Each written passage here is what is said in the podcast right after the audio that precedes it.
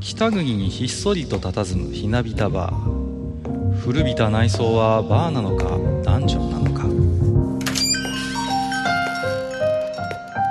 今宵も常連とマスターのよしな仕事が酒の魚だ。少しだけ耳を傾けてみませんか？愚者の宮殿の扉が開く。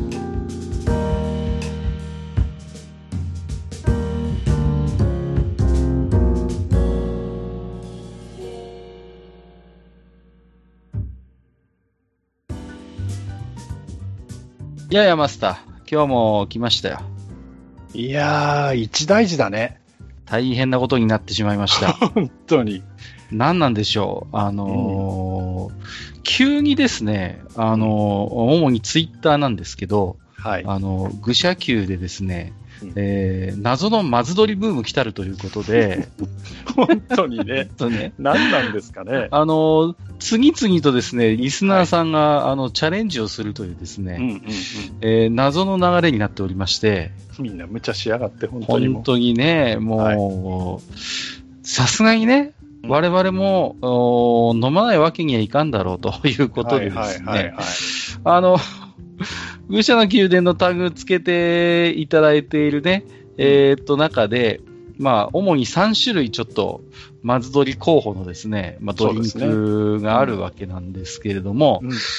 まあ、あの、ちょっとじゃあツイッターをね、えー紹介したいんですけども、まずはね、これはね、大ボスさんからなんですけど、はい。えーバナナミルクテイストの0キロカロリー炭酸、過去プロテイン入り、表記上役満お味はいかにということで、確かに表記はね、役満だよね、これ。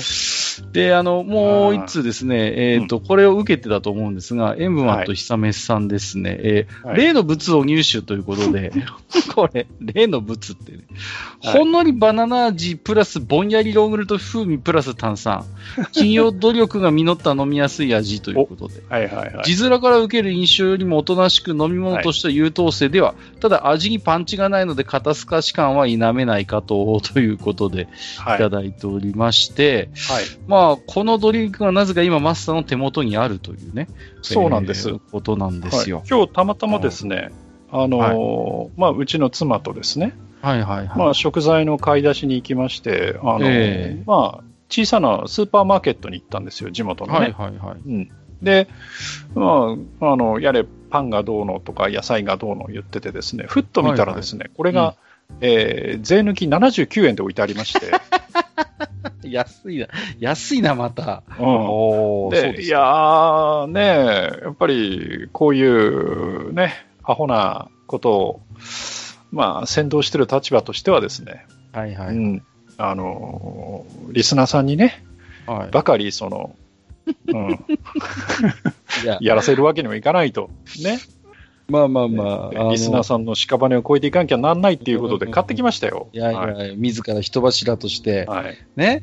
まあ、ま運がいいのかど、、はい、運がいいのか悪いのか、うちの方ではそれ手に入んなかったんですよ。はいはいはいはないちょうどね、まあ今日3種類がうまいこと、まあ、2人で手分けして飲むことになっちゃってるんですけど。ねえなんか息が合うんだか仲が悪いんだか分かりませんけど わねか。りませんけどね。うんまあ早速ですから、じゃあ、はいちょっとマスターにテイスティングをしていただきたいなと。そうですね。あの、はい今日私はですね、収録前にあの、お風呂に入って身を清めましてね。そしてあの、その後何も飲まずにですね、この今、はいこの状況に、あの。挑んでおりますので、体の水分を欲しているということで。はい。あの、人間ドック明けのね、アクエリアスのごたる、美味しく感じるんじゃないかと思うんですけどね。大丈夫かな。じゃあ、ちょっとまずは開封の儀からね、ぜひぜひ、ははいい、お願いしまよいす。おプシュってきましたね。来ましたね。うわー、なんかあの、いかにもな、あの、バナナ風のフレーバーが今香ってきましたよ。いいじゃないですか、バナナフうわ、すごいな、これ、バナナフレーバー。あなんかね、はいは消しゴムみたい。い。よくありましたよね、そう。うんいろんな香りのね。はいはい。はい今、コップに注いでおります。まあ炭酸なんで、それなりに泡は立っておりますね。はいはいとりあえず、うん、やっぱりちょっと消しゴムみたいな匂いがしますね。やだまず、まず閉めときますね、炭酸、はいはい、炭酸が逃げるとまた、これはこれで地獄な気がするんで、そ、ね、れではあの全国の愚者級、ね、あのマズドリファンの皆さん、いただきます。うん、これはですね、これは、はい、どうですか？いや、あのですね、はい、飲めないことはないです。あ、そうですか。ほうほう。飲めないことはないんですけど、うん。えっ、と、確かにですね、あの、塩分がと久めさんが言われてるようにですね、うん。あの、まず、その香りのバナナフレーバーが結構あるのと、はいはいはい。ただ飲むとそんなに感じないというか、あ、そうですか。今、三口目飲みましたけど、まあ確かにヨーグルト、うん、そうですねぼん、確かにぼんやりヨーグルト風味っていう感じですね。あぼんやりとした感じ。はい。で、そ、の、えーはこう鼻先にですね、こうバナバナナフレーバーの消しゴムをこう近づけられた状態で、うん。なんかこう、大して美味しくもないソーダを飲んでるっていう感じのはいはいはい。味で、後味でその炭酸のえぐみを若干感じますね。ほう。なるほど。でもね、飲めなくはない。飲めなくはない。あ、そうです飲めなくはないですね。ああ、まあ確かにね、あの、なんていうんですか、うん。こう、それこそ、えっ、と、お茶、お茶ラムネでしたっけ？あ、ありとか、ましたね。あの、はいはいはうないぎコーラみたいな、はい。ああいうこう、ガツンとぶん殴られる感じはないですね。ああ、そうですか。はい。あの、飲めなくはないです。あはい。じゃあ、積極的に今後も買って飲もうという感じにうは。ーん、それはどうかな。あ、そうですか。はい。そんな感じでございます。あそんな感じでありがとうございます。ということで、えーガブ飲み、えーパンプアップソーダということでね、はい。そんなぼんやり風味ということなんですけど本、当にぼんやりしてますね。これ、ただね、割と飲みやすいんですよ。はいはいはいはい。あの、パンチがそんなにないので、ああ、なるほどね。だからこれ、あとは僕はね、収録中にゲップが出ないかどうかがちょっと心配ですね。なるほど はい。じゃあ、2本目いってみましょうかね。えっ、とね、同じく塩分あっとひさめさんから来てるんですけど、例の物にっていうことで、えっ、と、これ字面から昆布茶なのかと思ったけど、昆布茶、あのですね、最初こ漢字の昆布茶です、いわゆるね。だけど KOM ですね。はい。そうなんです。だけど、PUCHA ですね。はい。はいはい。うんところが、その、えーどうやらカタカナの昆布茶ということで、はい。でそういう飲み物らしいんですよ。はいで、うん。えっ、と、ひさめさんによると、うん、ドライフルーツを水に浸して、それを炭酸で割ったような、そんなイメージの味。飲み飲みやすいような、飲みにくいような、ファミマで買えますということで、はいはいはい。今日、僕、ファミマで買ってきたんですよ、これ。で、あの、マスターも写真見てると思うんですけど、はい。まあまあ、まさに昆布茶って書いてあるじゃないですか。はい。ただ、今何ですか？あの、コンバトラー V のごたる、あの、んとブの間に点が入ってますね。そうなんです、そうなんですよ。はいで、これね、今、あの、原材料見てるんですけど、はい。えー昆布入ってないんです。あ、そうですか。昆布成分はゼロということで、原材料全然見てなかったな。はい。はい。うんうん、でね、ちょっと気になるのはね、発酵紅茶抽出物なるものが入ってる 発酵、発酵してると。発酵というワードは強いですね、なんかね。なんか、あと、果汁もリンゴとマンゴーと入ってるんですけど、これも発酵してると。はいはいはい。あと、えっ、と、食塩が入ってるというはいことのように、ちょっとじゃあね、これ早速行ってみたいと思います。じゃあまずはい開封からね、よいしょ。はい。よいしと。はいはい。まず匂い。ん？ん？なんかね、なんだこれ。あの、なんかあの、なんかちょっと賞味期限切れたママレードみたいな、なんかちょっと、酸味強めのなんかこうちょっとまず、まず一回ちょっと飲んでみますね、これ私も。はいはいはいいただきます。はい。ん？来たか？まずっこれはまずいぞ、なかなか。ストレートだなこれはまずいな、ちょっともう一口。はあ、なんだこれ？あのね、なんか、い、や、これね、あの、はい。リンゴとマンゴーの果汁が入ってて、はい。果汁56%って書いてるんですけど、はい。あの、びっくりするほど、うんなんか、味がないです。味がない？ない、ないです。虚無ですね。は虚無だななんだろう。あ。これでも、これも一応炭酸、微炭酸って書いてますよね。微炭、ちょっと炭酸は入ってるんです。微炭酸なんですけでもど、果汁56%って書いてない？ね結構入ってるんですけど、え。と、いや、あのね、はっきり言って、色はす以上に薄いというか、ええ え、でもそれだったら飲み、飲みやすくは？いや、ところがこのね、うん。なんか後味で、なんか、もう、なんか、しょっぱさみたいなのが追いかけしょっぱさ。ほこの紅茶発酵物だかなんかわかりませうんけど、はいはいはいはい。いやー、美味しくないですね。美味しくないな、これ。あの、紅茶と炭酸っていうと、あの、僕は未だにあの、ジャズインという悪夢を覚えてますん ありで、ましたね。はい。あれは 悪夢でしたけどね。ちょっとね、うん。この発酵っていうのはちょっとやっぱポイントですね。おーなんかね、そんなに味自体にパンチはないんですけど、飲み終わった後の後味に何とも言えない不思議な独特の酸味が残るというですね。ちょっとこれはいただけないんで、まあう、ん。うん。いただけないついでに、ちょっとね、はい今回最大の、ちょっとインパクトというか、あの、反響を呼んでるのが、この、うん。うん。えー、3本目ですね。3本目ですね。この、ダッチャーさんがいただいてますけど、はい。レモネードコーヒーとかないその？愚者級案件。久々にこれは来ましたわ、ということで、うん。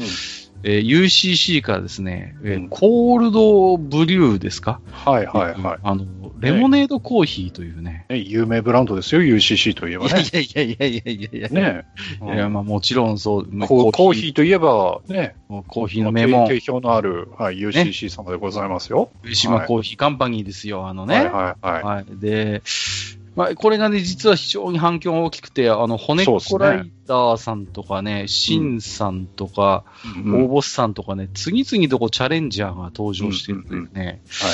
で、これもなぜか今私のね、手元にあるということで、はい。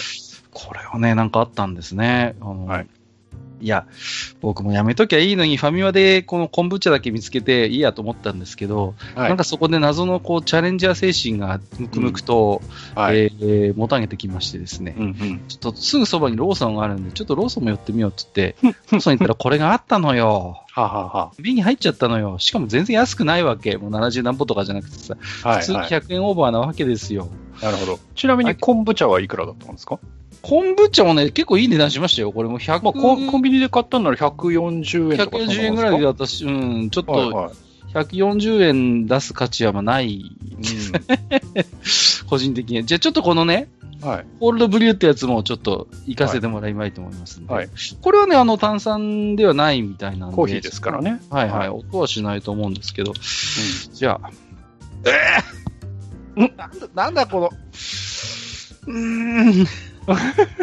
思いっきりレモンだな、匂いは。今日、今日一のリアクションが出てますよ。いやー、はじゃあ、ちょっといただきます。はい。うわ これは。うー これはまずいぞ。どなたでしたっけね？黒柳さんでしたっけ？なんか飲めなかったっていうこれはね、ちょっと、リアクションも確かあったような気が。きつい、これきついぞ。これちょっと僕、会員できる自信ないですね。あのね、そうですか。全くマッチしてませんね、このレモンとコーヒーはあはが。はい喧嘩してます、このボトルの中で。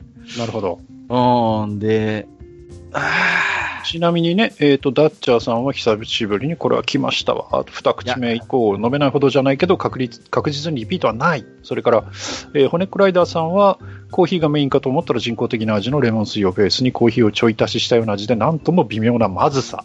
ー二口目を飲もうとは思わないっていうね。いや、はいこれはね、ちょっと二口目で止まりましたわ。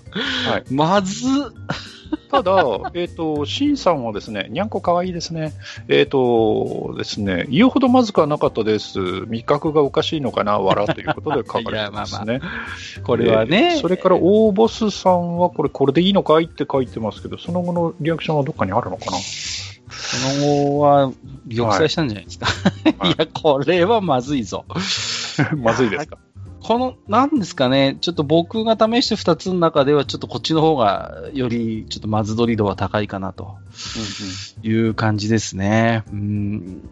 前頭3枚目ぐらいのまずさかな、というね。あちなみにですね、ちょっと今、検索をしてみましたら、あの先ほどの大ボスさんですけど、はい。えー感想、白ミコに出てきたジャダのリモンチェッロのかっこ失敗作ってこんな味じゃなかろうかっていうですね、あの感想をおね、寄せいただいてますね。はい、レモンの爽やかな香りとか言ってますけどね、うんレモンのなんか渋みみたいなのがばっかりこう、前面に出てきて、あの、川のところね。そうそうそうそう、はいはいはいだからそんな感じかもしれないです。で、あ確かにココーヒーもなんか中途半まあ、とにかく中途半端です。あそうですか。美味しくないななんでこれ作ったんだろう。なんでこう、あの、なんですか、世のコーヒー飲料メーカーは、コーヒーにいろいろ足しちゃうんでしょうか。これまでもいろいろあったじゃないですか、こう、炭酸コーラとかさ。いやー炭酸はね、うん。あの、本当相手を選ぶっていうことを、そろそろメーカーさんも覚えていただきたいですよね。あの、定期的に出るでしょ？あの炭酸コーラってなぜか。うん、出ますね。え、あれ不思議ですよね。うん。絶対こけてすぐなくなるのに、孤立になんかいろんなメーカーがチャレンジするっていうね。はい。いや、不思議いや、しかしまあ今日はね、はいえーそんな、えー、松鳥三兄弟、ちょっと味わったわけですけれども、まあね、はいどうでしょうか。皆様もぜひね、うんえーお試しいただければ、えーね、責任は取りませんよ。責任は取りませんけど、あのね、はい。ということでね。はい。まあ、あの、私も、あのね、えースーパーにまた79円とか68円とかで入ったらね、試したいと思いますけど。ぜひぜひ、はい。定価で買う価値はないかなって感じ。でもね、この調子でいくとすぐになくなりそうなんで、はい。うん、そうですね。えあの、興味持たれた方はお早めにどうぞとはいいうところでしょうかね。はい。はいございます。いろいろね、ご紹介いただきまして、本当にね、うんこの野郎って感じですけどもね。はい。えっと、そんなね、今日の本編なんですけれども、えー予告しておりましたように、えー追悼菊池俊介先生珠玉のアニメ特撮ソングということでね、うんはい。えー先日亡くなられました、えー作曲家、えー菊池俊介先生を愚者級なりにちょっとツイートしてみようということで、えー様々なね、えーアニメ特撮ソング残されてますので、いくつかそれをピックアップしまして、あれこれ、閣下を中心にコメントをしていきたいなと思っておりますので、本日のマスター、どうぞよろしくお願いをいたします。はい、よろしくお願いいたします。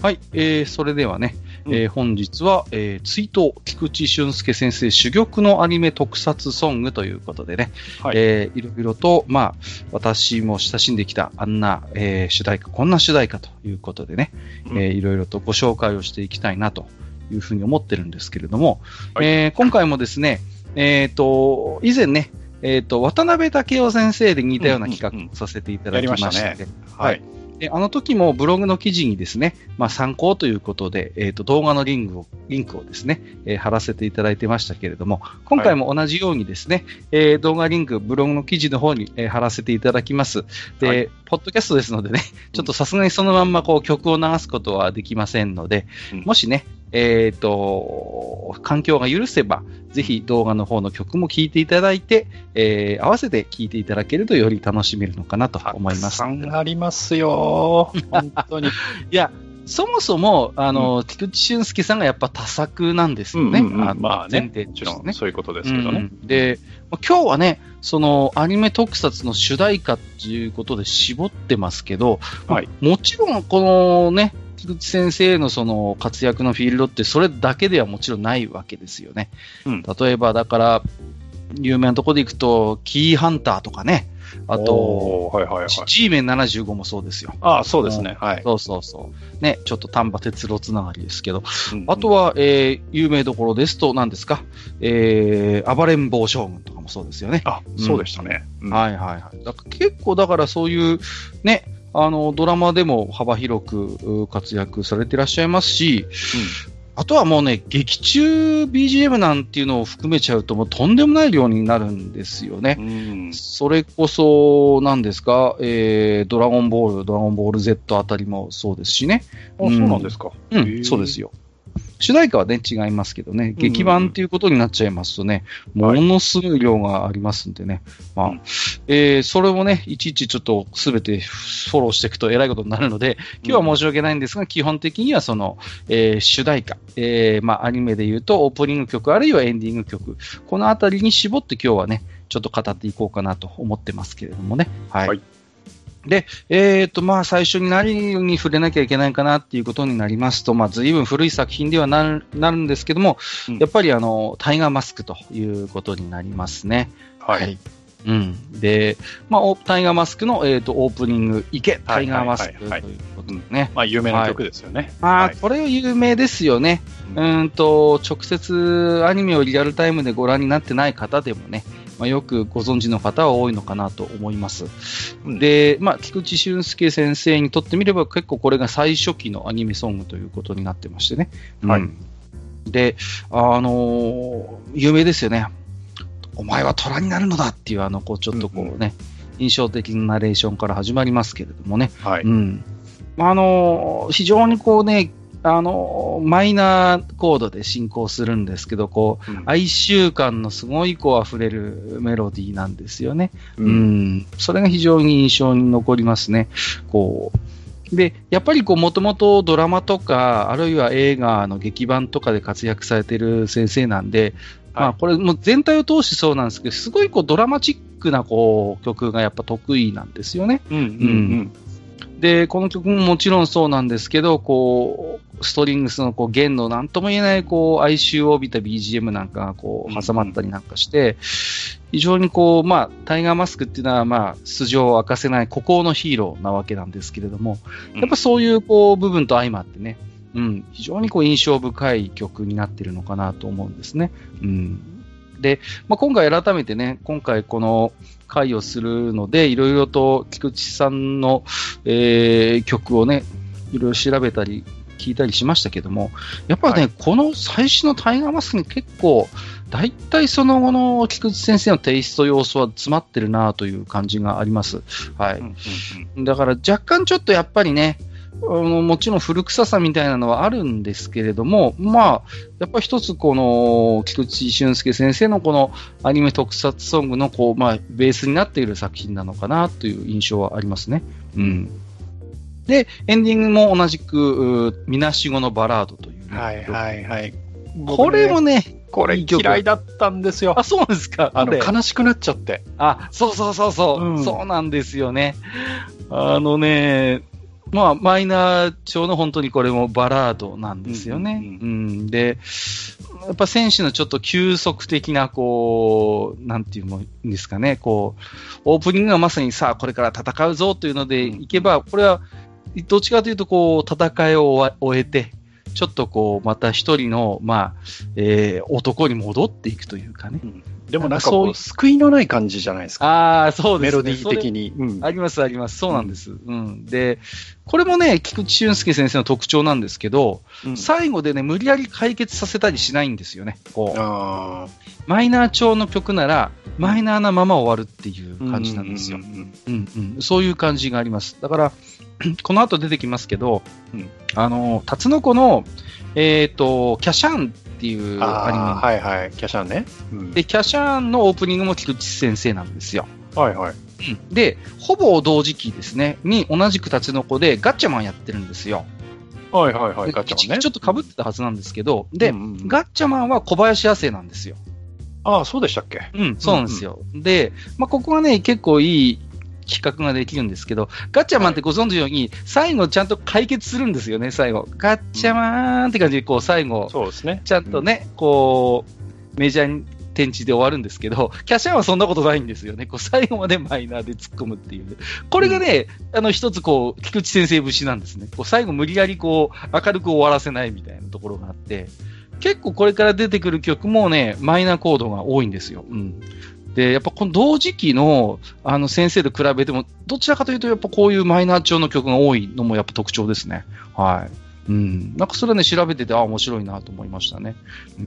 で、あの、みなしごのバラードっていうのも実はよくよく聞き込むと、4拍子の部分と3拍子の部分があったりして、そういうのを織り交ぜてはいるんですけれども、パーカッションがないもんですから、あんまりこう気気づかない。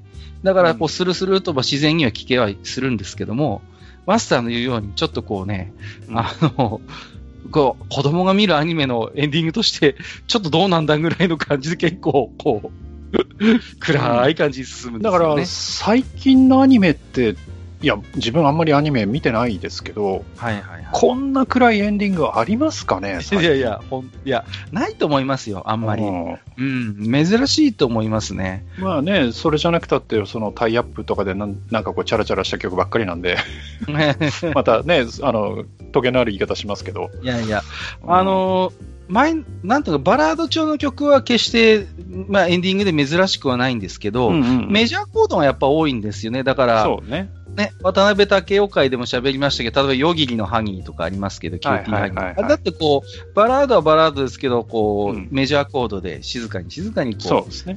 こうする。ああいうパターンが多いんですけど、うん菊池先生はね、常年の作曲家なのでね、こういうね、ドロドロとしたのが結構出てきます。はい。うんそれがね、こう、ハマってくんですよね。うん。で、えっ、と、で、早速次の曲ですね。これもまあ、菊池先生を代表する曲でしょうね。はいはい。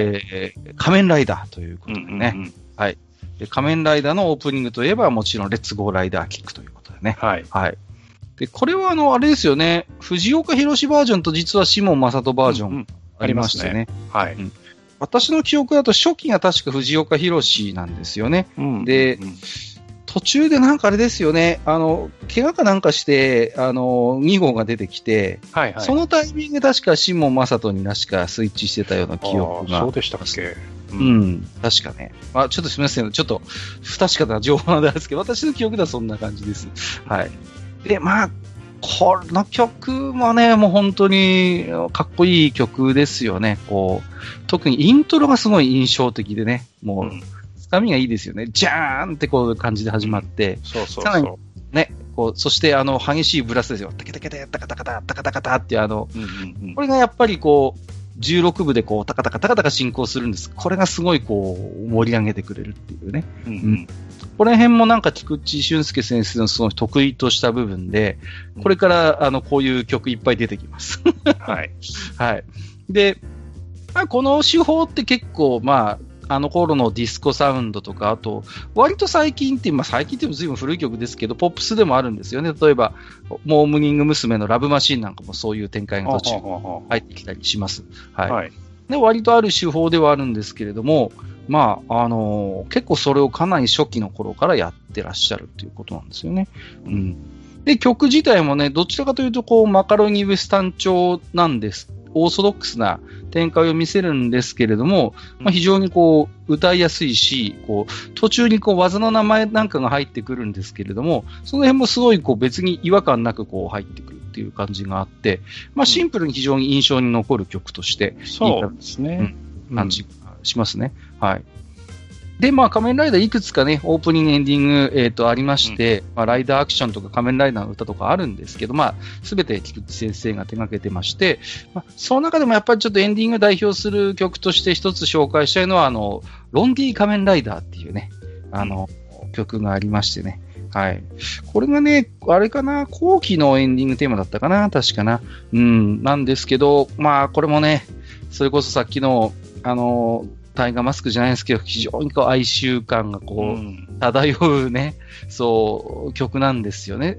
で、ドラマチックで、で、こう、なんていうのかな、これも、すごいこう、ストリングスでちょっとこう、愛の手なんかが入ったりなんかしてね。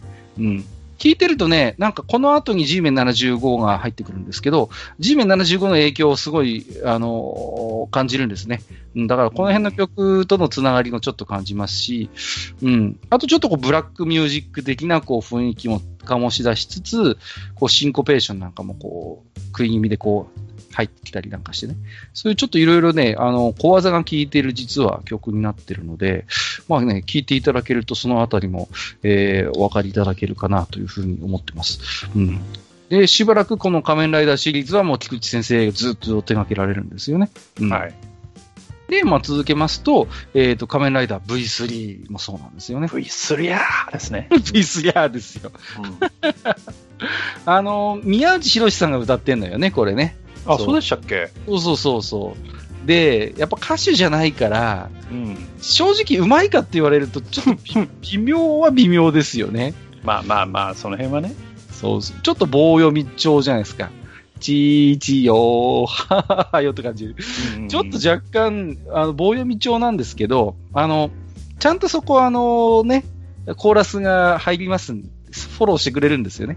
ザ・スインガーズっていうコーラスが入って、補強してくれるんで、あの、まあ、非常にそれが効果的になってる。力強いかなっていう感じがします。その、だから宮内さん一人単品で歌ってたら多分そんなにこう流行んなかったんじゃないかなっていうちょっと気がするんですけど、まあコーラスがうまいこと補強されて結構この、確かレコードもね100万枚以上売れてるんですよね。この頃の仮面ライダーって連発してるんですけど、うん、すごい売れてるんですよね。はい。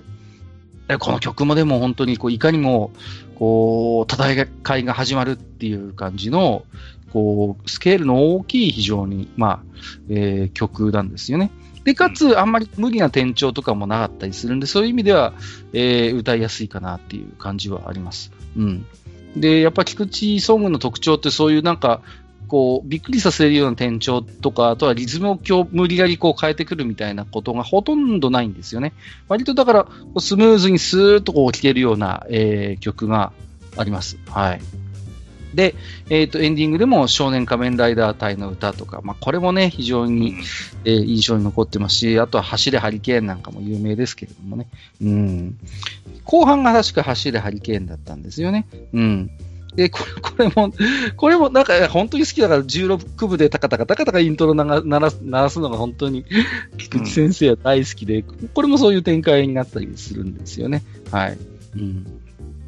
あとちょっとね、さらっと触れる程度にしますけど、この頃の、えーえーっと、菊池先生の曲ですと、ロボット刑事とかね。はい。KE、KE ですね。そうそうそうそう。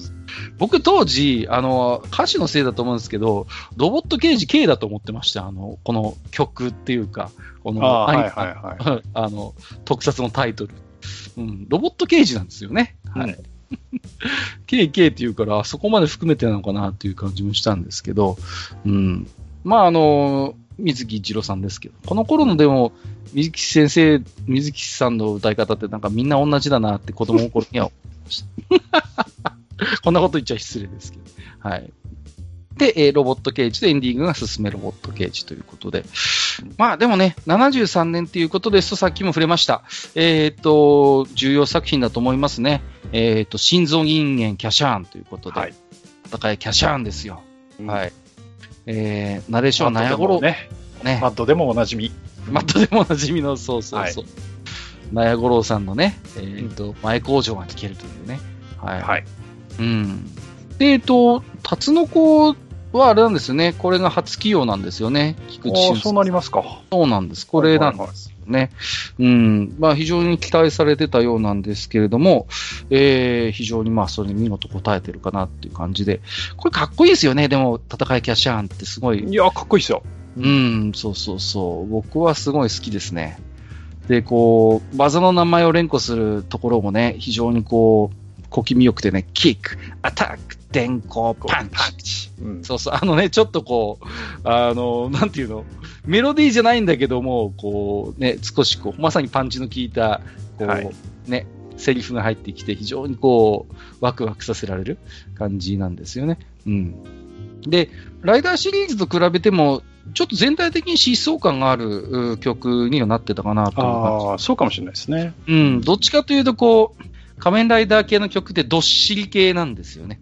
うん。うん、どっしり構えて戦いだっていう感じなんですけど、キャシャンってあんまりそういう感じはなくて、やっぱりこう、アニメのイメージでしょうか、非常に疾走感があって、菊池先生の作品にしては珍しく頻繁にコードがコロコロコロコロ変わる展開もあったりします。あとは A メロ終わりでちゃんとまた16部の叩きがちゃんと出てきますね。タカタカタカタカっていう。これはもうよく出てきますけど、その辺も非常に緊張感を煽って、えーいい曲だなと思いますね。うん。うん。で、これがまあ、えっ、と、菊池俊介、佐々木勲のコンビなんですけど、はいえっ、と、これのほぼ同時期ですよね。で、タツノコはガッチャマンもやってて、うん確かガッチャマンが人気で伸び、伸びるんですよね。どんどんどんどん終了予定が。それで、うん確か別枠でこのキャシャーンがもう始まっちゃうっていうパターンだったはずです。うんうんで、ガッチャマンはご存知、小林亜生とシモン・マサトのコンビですから、うんうんうんうん。まあ、こっちも民を言わずと知れた名曲ですけど、さっきも言ったように、やっぱらしさが出るんですよ。小林亜生さんって結構最後に、無理やりこう、解決の方に導く曲が多いんですね。こう、マイナーな曲でもね。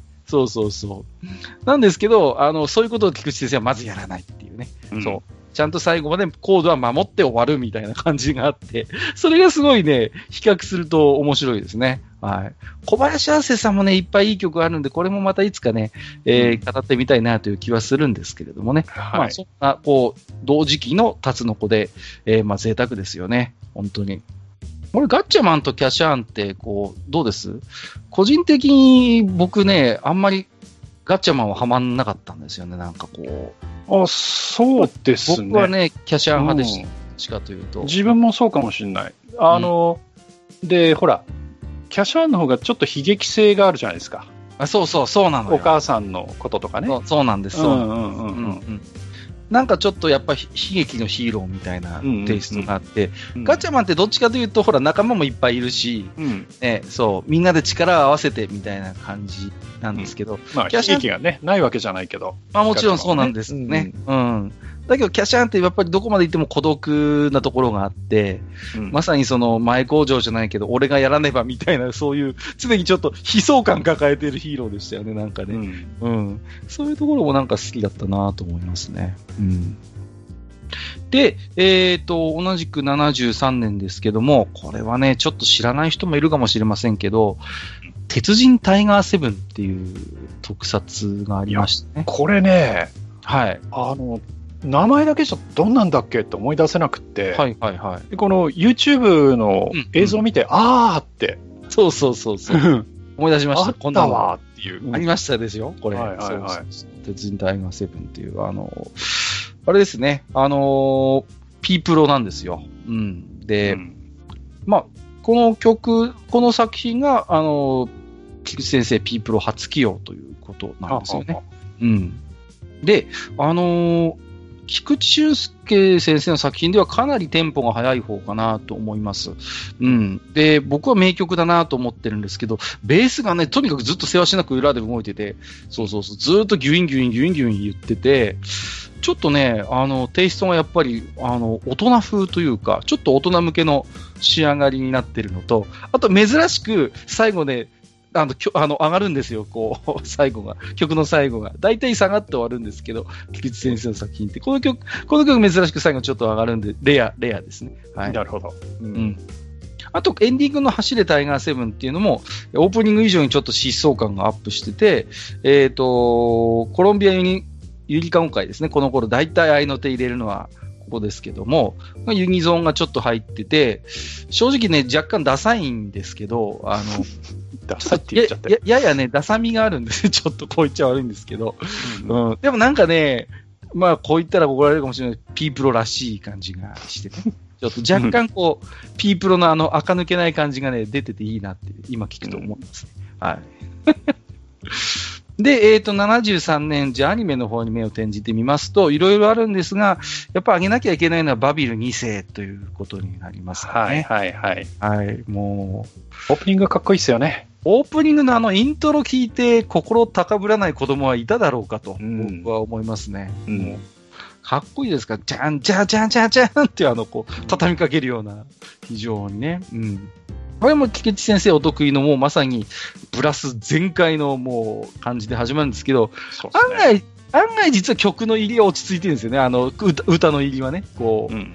意外と落ち着いてて、あの、コロンビアゆりゆりかご会と水木の兄貴がこうね、そうそうそう、あの、割と落ち着いた入りをするんですけど、うん、コンピューターってあのこの感じで始まります。で、えっ、と、これも曲もマイナーコードから始まるんですけど、途中でメジャーに転調するんですよね。あの、これは実に珍しいですね。菊池先生の作品ではね。あの、あそこの下りですね。会長の、あそこの下りでこう、クロスそうですねそうそう、そこで空を池でちょ、ちょっと転調するんですけど、これ実はすごい珍しいんですよね。あんまりやらない、菊池先生は。うん。で、あとね、エンディングが実は名曲なんですよね。この、ややマイナーなんですけど、正義の超能力少年っていう曲がありまして、はい。あの、まさにね、ザ・アニメソングって感じの、このバビル2世の魅力とかかっこよさを朗々とこうね、水木一郎さんが歌い上げるというね。はい。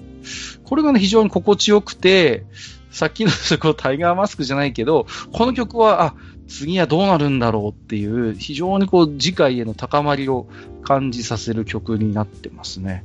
うん。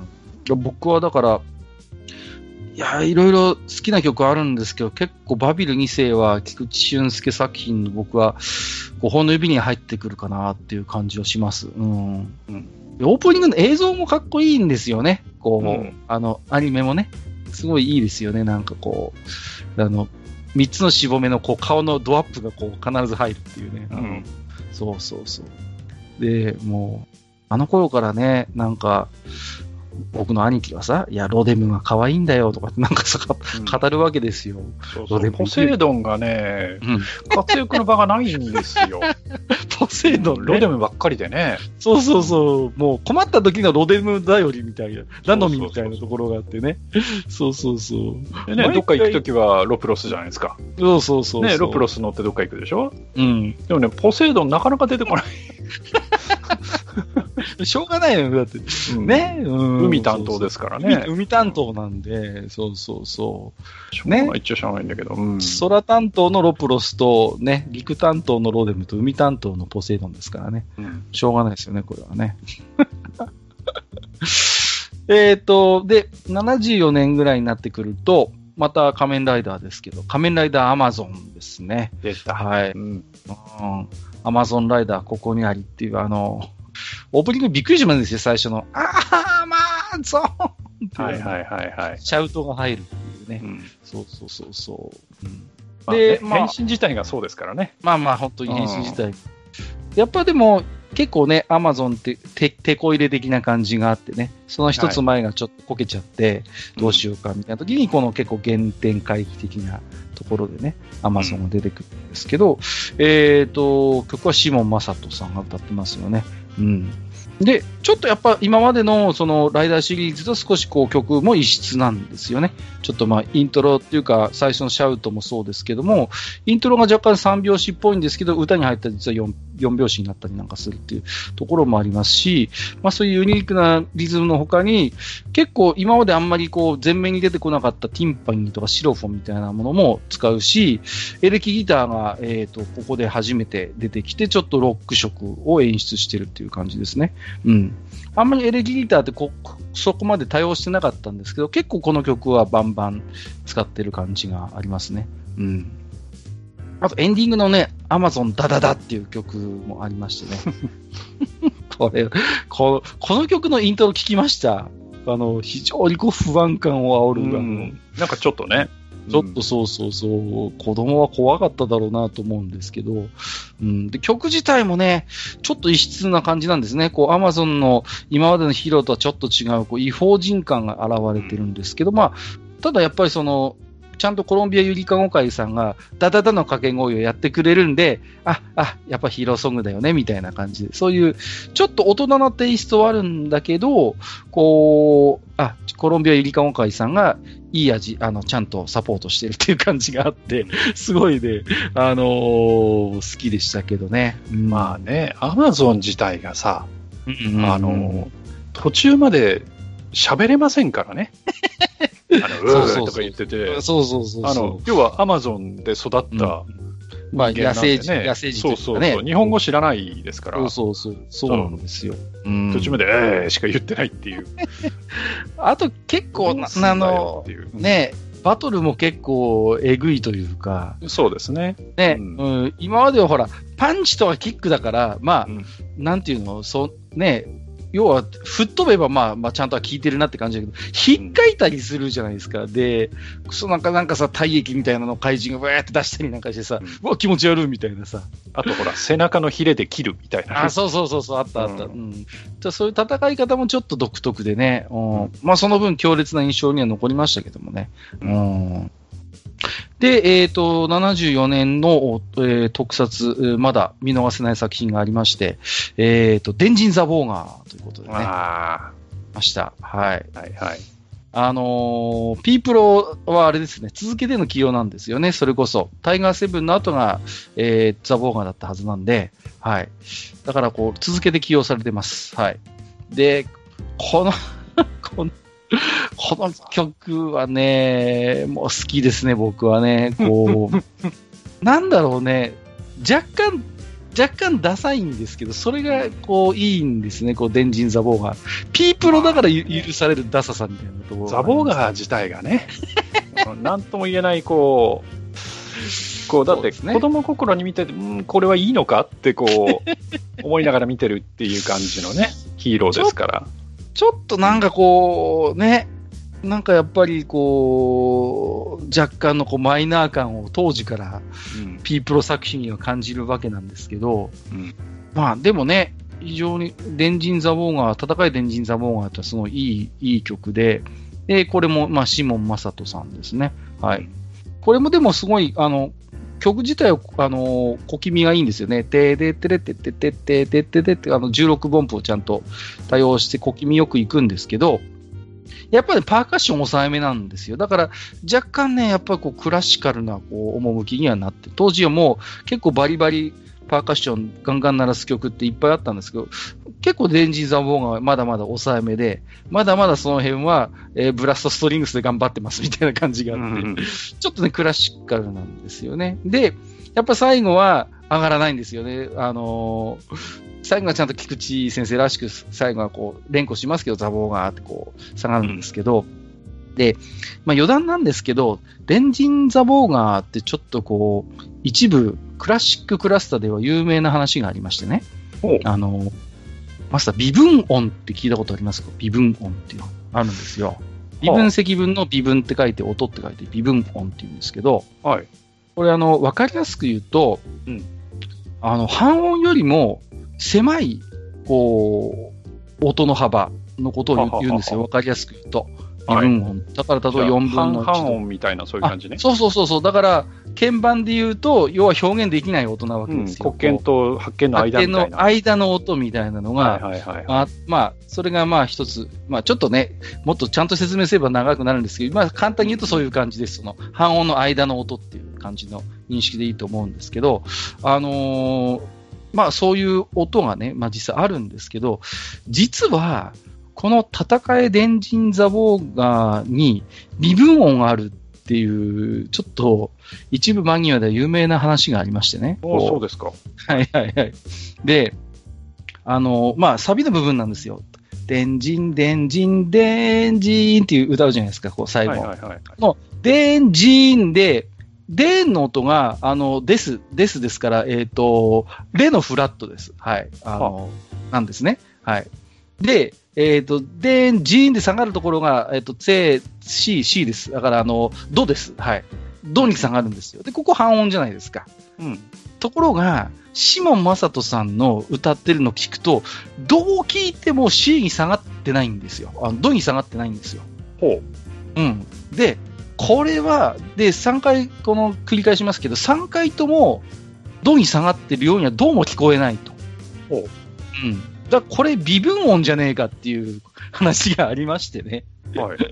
うん。で、ちゃんと微分音のウィキペディアにも微分音の例としてこのデンジン・ザ・ボーカーの曲が載ってます。そうなんだ。はい。戦い電人ザ・モーガーのここの部分が微分音であるというような紹介がされてるんですね。あじゃあ、はい後でもう一回ちょっと、ちゃんと聞いてみよはい。ぜひ、うんあの、電人、電人、電人の下りなんですよ。う。はい、ここが、レのフラットから下に1音だ、一半音だけ下がるんです。多分、譜面上もそうなってるはずなんだ。だけど、うんうんどう聞いても、ドじゃないっていうね。うんドとレフラットの間だなっていう感じに聞こえます。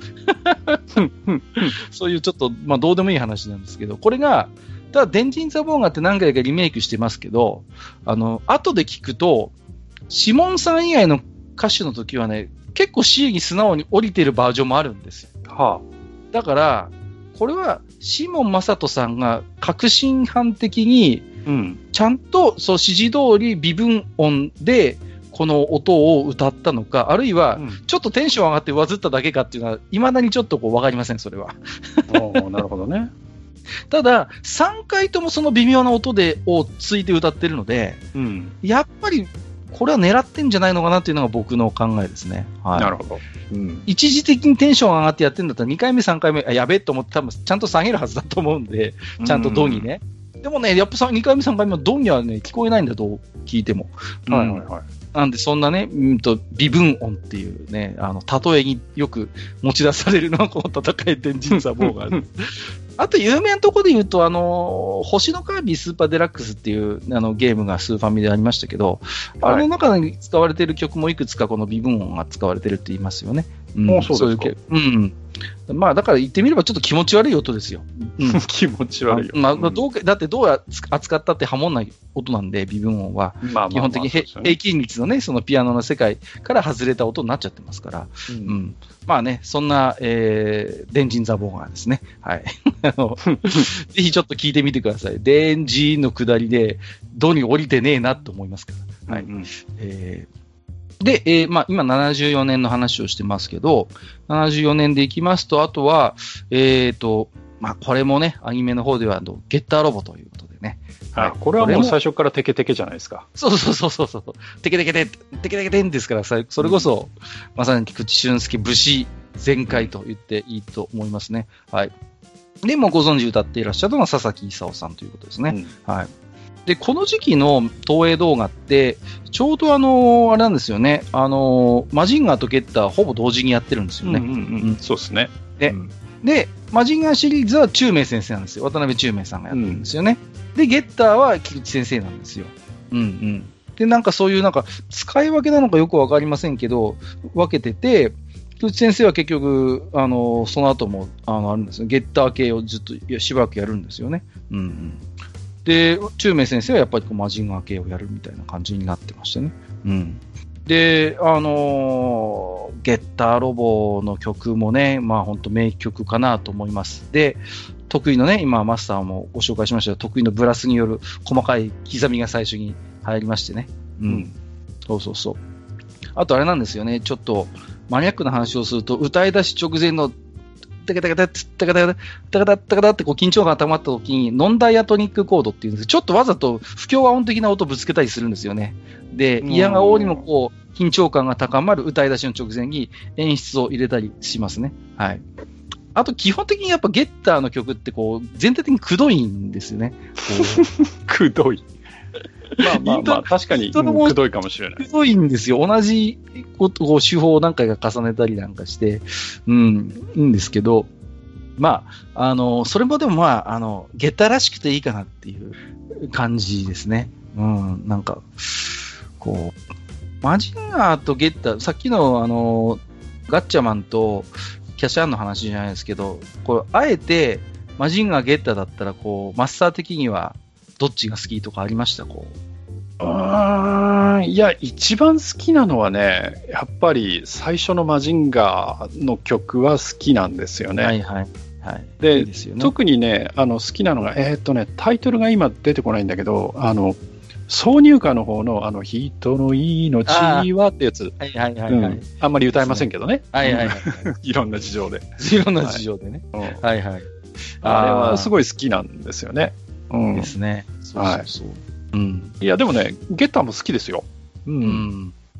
だからね、やっぱりこう、ゲッターの、なんていうんですか、こう、く、くどい部分っていうか、結構なんかマジンガーって初期の頃から洗練されてたイメージがあるんですけど、うん結構、ゲッターってなんか割とこう、あの、なんか泥臭い、長い号のなんか泥臭い部分が出てるなっていう印象がなんか子供心あってね。うん、しかもあれじゃないですか、確かゲッターロボは G になってもこの曲じゃなかったでしたっけ？そうそうそう、G も一緒です。G もそう。ですよね。基本一緒なんですよ。そうそうそうそう。で、あのーもう、このシリーズをずっとやる感じですよね。で、ガイキングも菊池先生がやってますんで、この流れなんですよ。はいはいはいうんうん。そうそうそうそう。そうですね。うん。あとはまあ、グレンダイザーとかですかね、この流れでいくとね。うんはいはいはいはい。そんな感じですね。でも、中明先生は鋼鉄ジーグとかに行くんですよね。こううん今度はね。うん。だから、なんていうのかな、こう、うん。やっぱり、ね、中明先生ってすごいセンスの人だから、すごいこう、なんかこう、指を鳴らしたくなるような、こういうノリノリの感じの曲を作るんですよね。ててんてん、ててんてんって。だけど、菊池先生はね、常年の作曲家なので、あの、そういうのじゃなくても、もう、タカタカタッタン、タカタカタッタンっていうこの、この16部で重ねていくっていう、この、結構ここもだから、好対象ですね。だから、うん、ん、さっきの小林亜生と菊池先生、だとここは中明先生と菊池先生の比較ができるポイントじゃないかなと、個人的には思ってますけどね。うんはい。で、74年だと、あとね、ハリケーンポリマーってのがあるんです。これは、えー省略します。はいはいはい。ありますね。は。はいい。ええまあ、曲はいいんですよ。戦いポリマー、天心ポリマー。うんうんいい曲なんですけど、まあ、ちょっとね、はい。ちょっと時間の都合で。あんまり話覚えてないんだよな、ハリケーンポリマーって。ああ、そうですね見。たような気はするんだけど、うん、うんなんか、やっぱりちょっと、印象に。うん自分的にはあんまりピンとこなかったのかな。うん、当時のね。うんなるほどね。うん。なんかこう、でもね、なんかマニアックな人気ありますよね、ハリケーンポリマーってこだってリメイクもあったじゃないですか。う。うん、ありました、ありました。ね水端淳平がやってますから。あ、そうでしたっけ？そうですよ。はい。映画、映画になりましたからね、まさかのね。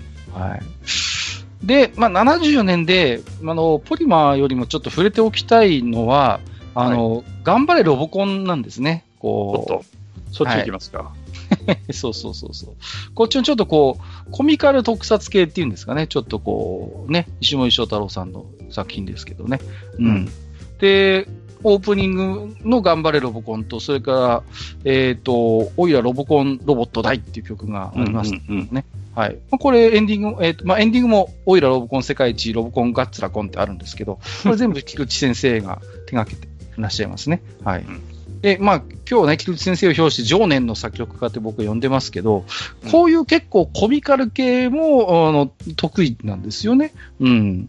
ロボコンの曲なんかも非常にいいといい曲ですね。で、これもやっぱね、あの、ちょっとこう、ポンコツぶりっていうか、こう、あの、頑張れロボコンとかもそうなんですけど、メジャーとマイナーをちょっとこう、せわしなく動く展開になるんですよね。だけど、まあ同じ C のメジャーマイナーを動くので、聞いててもそんなに違和感はないのかなっていう感じがあるのと、あと若干ちょっとこう、山本正幸味を感じるというか若干ね。なるほどね。う、うんんそういう感じの、うん、ところがありますね。なんかちょっとうなりたくなるような感じで。で、後期のオープニングだったと思いますけど、オイラロボコンロボット大は、多分聞いていただければ、わかる人はわかるかなと思います。あの、チコちゃんで有名になりましたね、この曲はね。はい。あの、チコちゃんの何ですか、エンディングの方ですかね？で、多分使ってますよね、この曲ね。はい。てでってでっつってでってでっつって、あの、ああ、はいはいはいはい。うんあれこの曲ですからね。オイラロボコンロボット大のイントロだと思いますんで。はい。だからこのもちょっとこうコミカルな感じをやっぱイントロで使ってて、曲自体はシントロシンプルなね、8ビートメジャーの素直な進行なんで歌いやすいんですけど、あの、非常にコミカルなイントロが有名で、まあ、チコちゃんで使ってますけど、それ以外でも結構バラエティ番組の中でたまに聞くことがあるかなっていう感じがしますね。うん。で、このちょっとこう、いわゆる、あの、若干コミカルな、明るい、こう、菊池俊介っていうことで言うと、76年から始まったドカベンなんかもそうなんですよね。来た来た。うん。はい。頑張れドカベンですよ。はい。うんまあでも、やっぱり明るい曲でも菊池先生だなと思うのは、やっぱブラスで始まるんですよ。てーてーてーてててててだからてね。ててーっていう感じですから、そうそうそう。その後はまあ割とズンチャチャズンチャ、ズンチャチャズンチャの8ビートなんで、まあとにかくどこまで行ってもこう、なんか行進曲のような、非常にこう明るい曲で、あれがなんかちょっとこう、アニメの雰囲気にもマッチするかなっていう感じですね。うん、ドカベンはね。で、あの、菊池先生だけじゃないですけど、やっぱこの頃のアニメソング、特撮ソングの、やっぱ名作曲家って言われる人は、みんなつかみが上手ですよね、もまインあ、それはね。う。ねうん本当にもう、イントロでもう、ぐっとこう心つかまされるような、やっぱりす上手ですよね。うん、そういうのが。うん。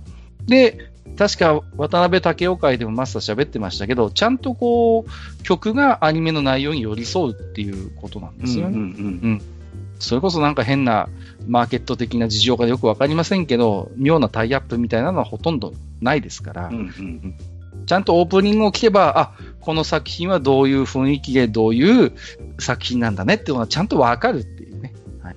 ちゃんとオープニングになってるんですよね、そういう意味で言うとね。うんうんうん、思いますね。そうそうそう。ドカベンの曲はなんかあれですよ。よくこれもこの前喋りましたけど、ニコニコ動画でよくおもちゃになってますよね、この曲はね。最近の僕のお気に入りはあのね、サイド M っていうのがあるんですよね。こう、ドカベンのテーマで。そうそうそう。そうですか。すんごいよく調教できてるんですよ。びっくりしますよ。本当に。全然、全然違和感なく、はい。頑張れ頑張れプロデューサーって歌ってますから。え、これオリジナルかなぐらいの感じで、違和感なく歌ってますんで、ぜひ、えー気になった方は、えーサイド M で、えーカタカナでね、ニコニコ動画で検索していただければ、えー出てくると思います。はい。で、えっ、と、ドカベンもね、長かったんで、いっぱいクミンのマーチとか青春フィーバー、ああ青春いつまでも、君こそみんなのアイドルだ、太陽のこと、えー、様々な曲を菊池先生ね、楽曲提供されていらっしゃいます。はい。で、えーそのドカベンが終わったのは79年なんですけど、その79年から始まったのはご存知、ドがつく国民的なもう一個ということで。ドラえもんですね。はい。うんどうですかね、ある程度お若い方だと菊池俊介先生っていうと、ドラえもんの人っていうイメージあるかもしれないですね。うん。結構今の、今の現行のやつでも大々的にクレジットされていますよね、確かね。うん。だから、それで菊池俊介っていう名前を認識されていらっしゃる方も結構多いかなと思います。はい。で、まあ、やっぱり一番有名なのはオープニングテーマのドラえもんの歌っていうことになるのかなと思いますけどもね。ううんん。こう、ずいぶん長く使ってましたよね、この曲はね、本当に。で、まあ、シャッフル3連が少しこうベースになって、もう本当に小気味いいテンポ感でこう始まりますし、あとあの、歌い出し直前が何よりちょっとこう特徴的かなと思いますよね。こう、コードは下がるんだけど、メロディーがデデデデデデって上がってくて、コードはデデデデデデデってこう下がってく。あの、ちょっと特徴的な演出ですよね。あそこだけ聞いても一発で、あ、ドラえもんの歌だなってこう分かりますよね、あそこでね。うんうん。で、あの、なんていうのかな、すごいこう子供向けというか、ちゃんと意識されてたと思うんですけど、途中でこう、ね、セリフとかも挟まるじゃないですか。だけど、テンポをいじってないんで、流れが切れないんですよね。こう、はい、タケコプターって言われても、ちゃんと、そのズンチャン、ズンチャン、ズンチャン、ズンチャンっていう、こう、リズムがちゃんとずっと刻まれてたんで、あのーちゃんとその後、ででででででってちゃんとこう、最後のね、盛り上がりに。で、で、タイトルコールで締めっいうね、うん。非常にこう、よくできた曲なんですよね。うん。で、音楽はあれですよね、ドラえもんは本当に劇中、劇版も含めて全部菊池先生がこの頃手掛けてましたからね。うん。うん。今の、今やってる現行のドラえもんでも多分劇版で菊池先生の曲使ってると思いますよ。うん。あ、そうですか。うんうんうん。まあ、それだけだから普遍性があるんだと思いますよ。うん。全部ではなかったような気がしますけど、いくつかはまだ菊池先生の楽曲使ってるはずです。採用してるはずですね。うん。まあ、もちろんね、編曲とか少しこうアレンジは入りますけどもね。うん。で、えっ、と、藤子不二雄つながりでいきますと、えっ、と、忍者服部くんということで、はいはいはいはい。忍者服部くんのオープニングは僕ね、名曲だと思うんですよね。うんうんこれもね、今日繰り返し言ってますけど、あの、イントロのブラスがもうね、菊池先生の得意技なんですよ。ででででででってあのね、こうね、うん。でででっていう、こう、もう、すごいこう、さあ始まりましたっていうあの感覚、ううんうんん、上手だなと思うんですよね。そうそうそう。でもそこから一回ちょっとこうマイナーに落としたりなんかしてね、こう、で語りなんかが入ったりなんかしてね、こう。で、この曲も、えっ、と、途中からでも、あの、最後じゃなくて途中でメジャー点して、そのままあとはずっと続いていくっていう感じですけどもね。うんうん。ちょっと今ブラス、頭の中であのファミコンの方の服部君と混ざってますけどね。あの、クラシックの曲とで一緒になってるやつですよね。そうそうそうそう。はいはいはいはい。まあ、でもこの曲も本当にキャッチーでいい曲かなと思います。あの、ブラスの合いの手も心地いいですし、だから、なんていうのかな、菊池俊介先生ってこう、初期の頃は本当に、まさに常年の作曲家として、こう、どこか暗い影を背負ったヒーローの曲を手掛けるのが非常に多かったんですよね。で、それがすごい曲にも反映されてるし、マッチしてる。うん。だから、やっぱりあの頃の仮面ライダーとかの頃ですけど、やっぱ主題歌の影響力ってすごい大きかったと思うんですよ。まさに、その、仮面ライダーというのはどういう存在であるかっていうのを一番多分雄弁に語っているのは主題歌なんですよね。うん。で、そこのやっぱり、だから、仮面ライダー人気の中で、菊池先生が手掛けた主題歌の影響力ってものすごく大きかったと思うし、うん菊池先生自身がやっぱりそういう非常にこうドラマチックでちょっとこう、どこか、あのー影のあるというか、ちょっとこう泣きが入るようなヒーローの演出が非常に上手だったということが言えると思います。うん。でそういうので実績を積み重ねてきて、やっぱりそういう、やっぱりあの、作品を多く手掛けているところがあります。結構、あっけらかんとした明るい作品ってやっぱ少なかったんですよ、70年代は。だけど、この頃になってくると、だんだんやっぱりその、結構コミカルな曲なんかも手掛けるようになってきて、少しこう、菊池俊介先生のこう、作曲のスタンスというか方向性みたいなものもちょっとこう変わってくる感じがありますね。うん。まあ、それがロボコンとか、そうですね、うん、のあたりから、そういうテイストがだんだん見られるようになってきます。はい。で、まあ、それのね、なんかまあ、極地といいますか、一つの到達点が、まあ、ドクタースランプあれちゃんかなっていうところですね。はいうんうん。えーあの、ちゃんね。ワイワイワールドですよ。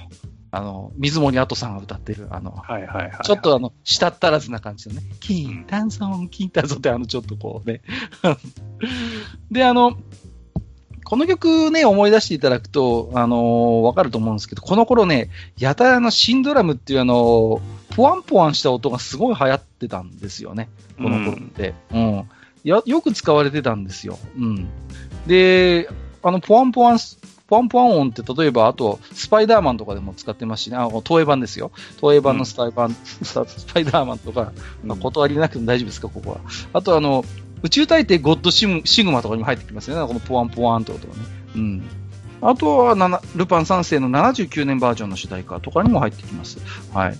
結構だからこの頃流行ってるんですけども、それをイントロでもう重ねるようにこう使ってるっていうのは、まあちょっとこう、まあ、あの、菊池テイスト入ってるかなっていう感じはありますね。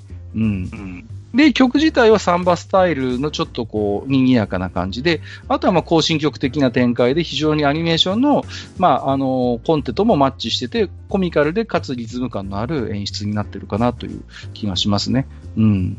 で、えっと、劇版なんかもバンバン手掛けてて、ただ、まあ、だから鳥山明がつながりでいくと、この後ずっと菊池先生絡んでいくわけですよ。ただ、この頃になってくると、だんだんこうタイアップ的な、やっぱ主題歌起用になってくるんですよね。だから、ドラゴンボールもドラゴンボール Z も、菊池先生劇版ずっとやってますけど、あの、主題歌はもう基本的にはタッチしない感じになってきます。はい。だんだんだからそういうスタイルになってくるんですよね。うん。まあ、だから、なんていうの、まだでもこう、80年代のアニメのその主題歌って、タイアップはタイアップなんだけど、ちゃんと曲の内容は結構アニメの内容に沿ってたりしたじゃないですか。なんとなく歌詞の内容を考えると、主人公の気持ちかなみたいな。ドラゴンボールチックだなみたいな、まだ感じになってたじゃないですか。直接言わなくても。うん。だけど、これが0 90年代後半から00になってくると、もうもはや、何のアニメの主題歌なんだと、もう本当にどんどんどんどん乖離してしまうものが増えてきてしまうっていう感じになっちゃうんですよね。うん。そうなってくると、この世代の、まあ、あのこの、あれですよね、あの菊池先生だけじゃないんですけども、あの本当に70年代にバリバリ活躍された作曲家の先生方っていうのは、主題歌を手掛けることがどんどんどんどんなくなっていくんですよね。うん。うん。これは菊池先生に限らずです。それこそ、中明さんだって、渡辺武雄さんだって、小林亜生さんだって、もうこの頃になってくると、本当に少なくなってくるんですよね。そうね。う。うんん。だから、一つのちょっとこう、やっぱり、この80年代っていうのに、こう、あ特撮アニメソングの主題歌の分岐点みたいなのが一つあるんですよね。うん。でもやっぱりこう、菊池俊介先生とかもやっぱりこう、ずっと劇版の方はもう長い実績もありますから、ずっとずっとこの後もね、割とあの劇版では活躍はされるんですけども、こう、特撮アニメの主題歌っていうフィールドからはだんだんだんだんフェードアウトしていくといったような感じに、なっていきましたね。はい。えーということで、まあ、駆け足ではあったんですけれどもね、はい。えーちょっとこう、菊池俊介先生の、まあ、珠玉のアニメ特撮ソングということで、いくつかね、各家が個人的にあの 思い入れのあるものをね、ちょっと語らせてもらったわけですけれどもね、はい。えーえーどうですか、こうマスターなんか、マスターにも実はね、動画全部見て聞いていただいてたりするんですけど、こう、改めて聴いてこの曲良かったなとか、印象に残ってる曲ってなんかあったりしますか？いや、やっぱり、バビル2世とか、うんうんうんうんうん。あ、と、あの、うん、あの、やっぱりロボット刑事とかははいはいはいはい。好きですよね。すいませんね、ロボット刑事さらっと。いやいやいや、いいんです、いいんです、いいんです。あとはやっぱりね、その、もちろん曲もあれなんですけど、はい。あの、シモン・マサトさんすげえなっていう。いやいや、そうなんですよ、本当に。。そこが出ちゃうんですよ。シモン・マサト無双なんですよ。ねえ、うん本当に。いや、歌唱力はもちろん文句なしですし、その、うん歌に気持ちを乗せるのがすごい上手っていうんですかね。すごいこう、聞いてるこっちもなんかすごいこう、勇気づけられるというか、うん、なんかす素直になんかヒーローを応援したくなるような展開にこう持っていくのがすごい上手ですね。だから、うん仮面ライダーのレッツゴーライダーキックにしても、シモン・マサトバージョンがバカ、バカ売れしましたからね。やっうんぱあれでブレイクしましたんで、正直ずっと藤岡弘さんだったら多分そんな売れなかったと思います。やっぱり。あの、宮内博さんの話でも今日しましたけど、やっぱね、本業歌手じゃない方ですから、やっぱり、うんうん、やっぱそう考えると、やっぱシモン・マサトすげえなって思うんですよね。うん。で、で、うん、しあとね、シモン・マサトさんはね、あの、シャウトがうまい。ああ、そうそうそうそう、ん。そうですね。本当にうまい。かっこいいんですよ。うんかっこいいですよね。うんで、なんとも言えない、こう、やっぱり、水木一郎、佐々木勲にはない、やっぱり、魅力はありますよね、こう。うんなんとも言えない、こう、まあ、僕好きな表現なんでよく使っちゃうんですけど、ケレン味というか、なんていうか、原色の魅力っていうのかな、すごいこう、赤、うん青、黄色みたいな、うん非常にこう、そういう、こう、色を出す歌い方が上手な方だなってやっぱ思いますね。ううんん。で、それとやっぱ菊池先生のタッグがすごいこの時期多いんですけど、うん、やっぱ上手だなって思いますね。うん。まあ余談になるんですけど、今日最後にあられちゃんの話しましたけど、エンディングはね、あれあれあられちゃんっていう曲なんですよ。ちょっとこうほんわかした、はい、ちょっと曲なんですけど、これ、うん作曲者名義サタンタってなってるんですね、カタカナで。おなってるんですけど、このサタンタって、下正人さんのことなんですよ。そうなの？そうなんですよ。あられちゃんのエンディングって、下正人さん作曲なんですよ、実は。えー、そうなんだ。私も今回ね、いろいろ調べ直してて初めて知ったんですけど、うん。そうそうそう。あの、だから、あられちゃんのエンディングは菊池先生じゃないんですね、実は。だけど、まあ、菊池イズムを十分に、あの、吸収もしている下正人さんが、実はね、えー作曲家している、作曲しているということ。まあもちろんね、下正人さんはいろんな作曲家さんと組んで仕事してますからね。別に菊池先生のこう、だけのエッセンスってわけじゃないんですけども、まあ実はね、そんな、えーアニメソングの作曲でもね、下正人さんご活躍されてたというところがありますね。はい。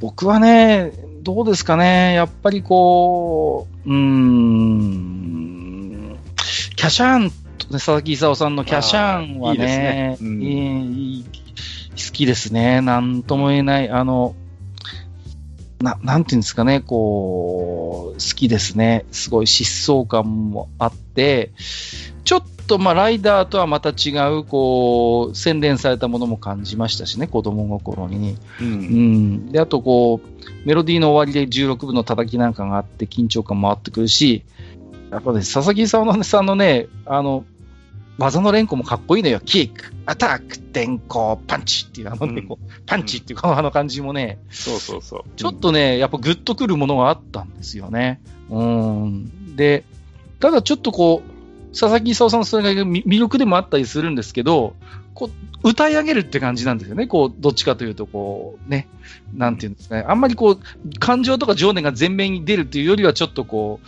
またそういう一歩高いところから歌い上げるような感じがあって、これはこれですごいね、魅力的だったんですよね。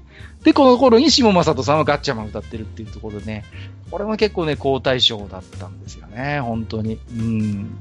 いや、好きですね。あと、まあ、ざやっぱね、うん、バビル2世はやっぱり僕も大好きですし、うん、そうですね。ドラえもんのね、曲はまあ、今日僕ドラえもんしか触れませんでしたけど、やっぱいい曲いっぱいあるんですよね。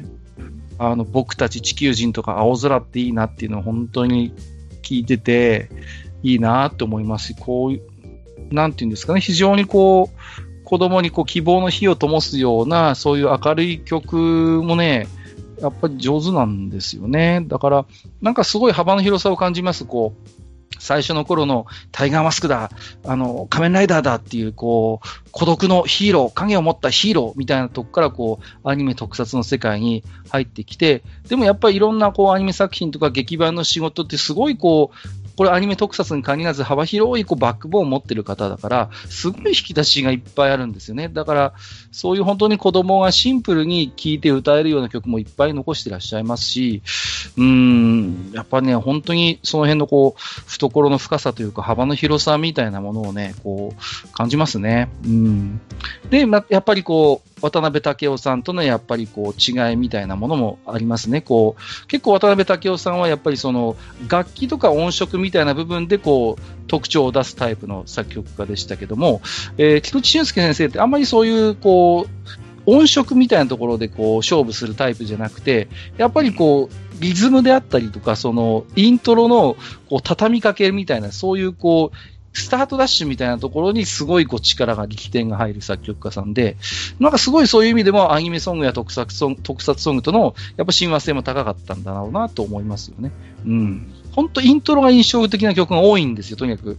菊池俊介作品、ね、そうですね。うん。もう聞いただけで、ああ、あれあれみたいな感じのものがすごいいっぱいあるじゃないですか。うん。だからそういうところもすごいね、魅力だなと思いますね。はい。ぜひね、ですので皆様も、えー、菊池俊介先生ね、今年お亡くなりになっちゃいましたけどね、改めてこういう時にね、この偉大な、えー、主題歌の数々、もちろんね、その他にもいっぱいあります。劇版でも本当に魅力的な曲いっぱいあるし、これでも一回やりたいぐらいなんですよ。あの、もう思い出の、いや、劇版もできますし、それこそ、あの、刑事ドラマ主題歌テーマでもいけるかなと思いますね。もう今回、G メン75見てたらもう止まんなくってさ、もう、かっこいいなと思ってさ、こうね、そうそうそうそう。いや、この頃の丹波哲郎いいなと思ってね。うん。すごいですよ、丹波哲郎。最終的に警察庁長官まで上り詰めますからね。こんな刑事ドラマあります？トップまでなっちゃうんだから。すみません。ちょっと脱線しましたけれどもね。えー、本日は、えー、追悼菊池俊介先生珠玉のアニメ特撮ソングということでね、まだまだ取り上げきれない曲はいっぱいあったんですけれども、今日はアニメ特撮の主題歌という部分に少しスポットを当てまして、えー、あれこれ言いたい放題、えー、閣下 喋りまして、それにマスターにもコメントを頂戴いたしました。本日もマスターありがとうございました。はい、ありがとうございました。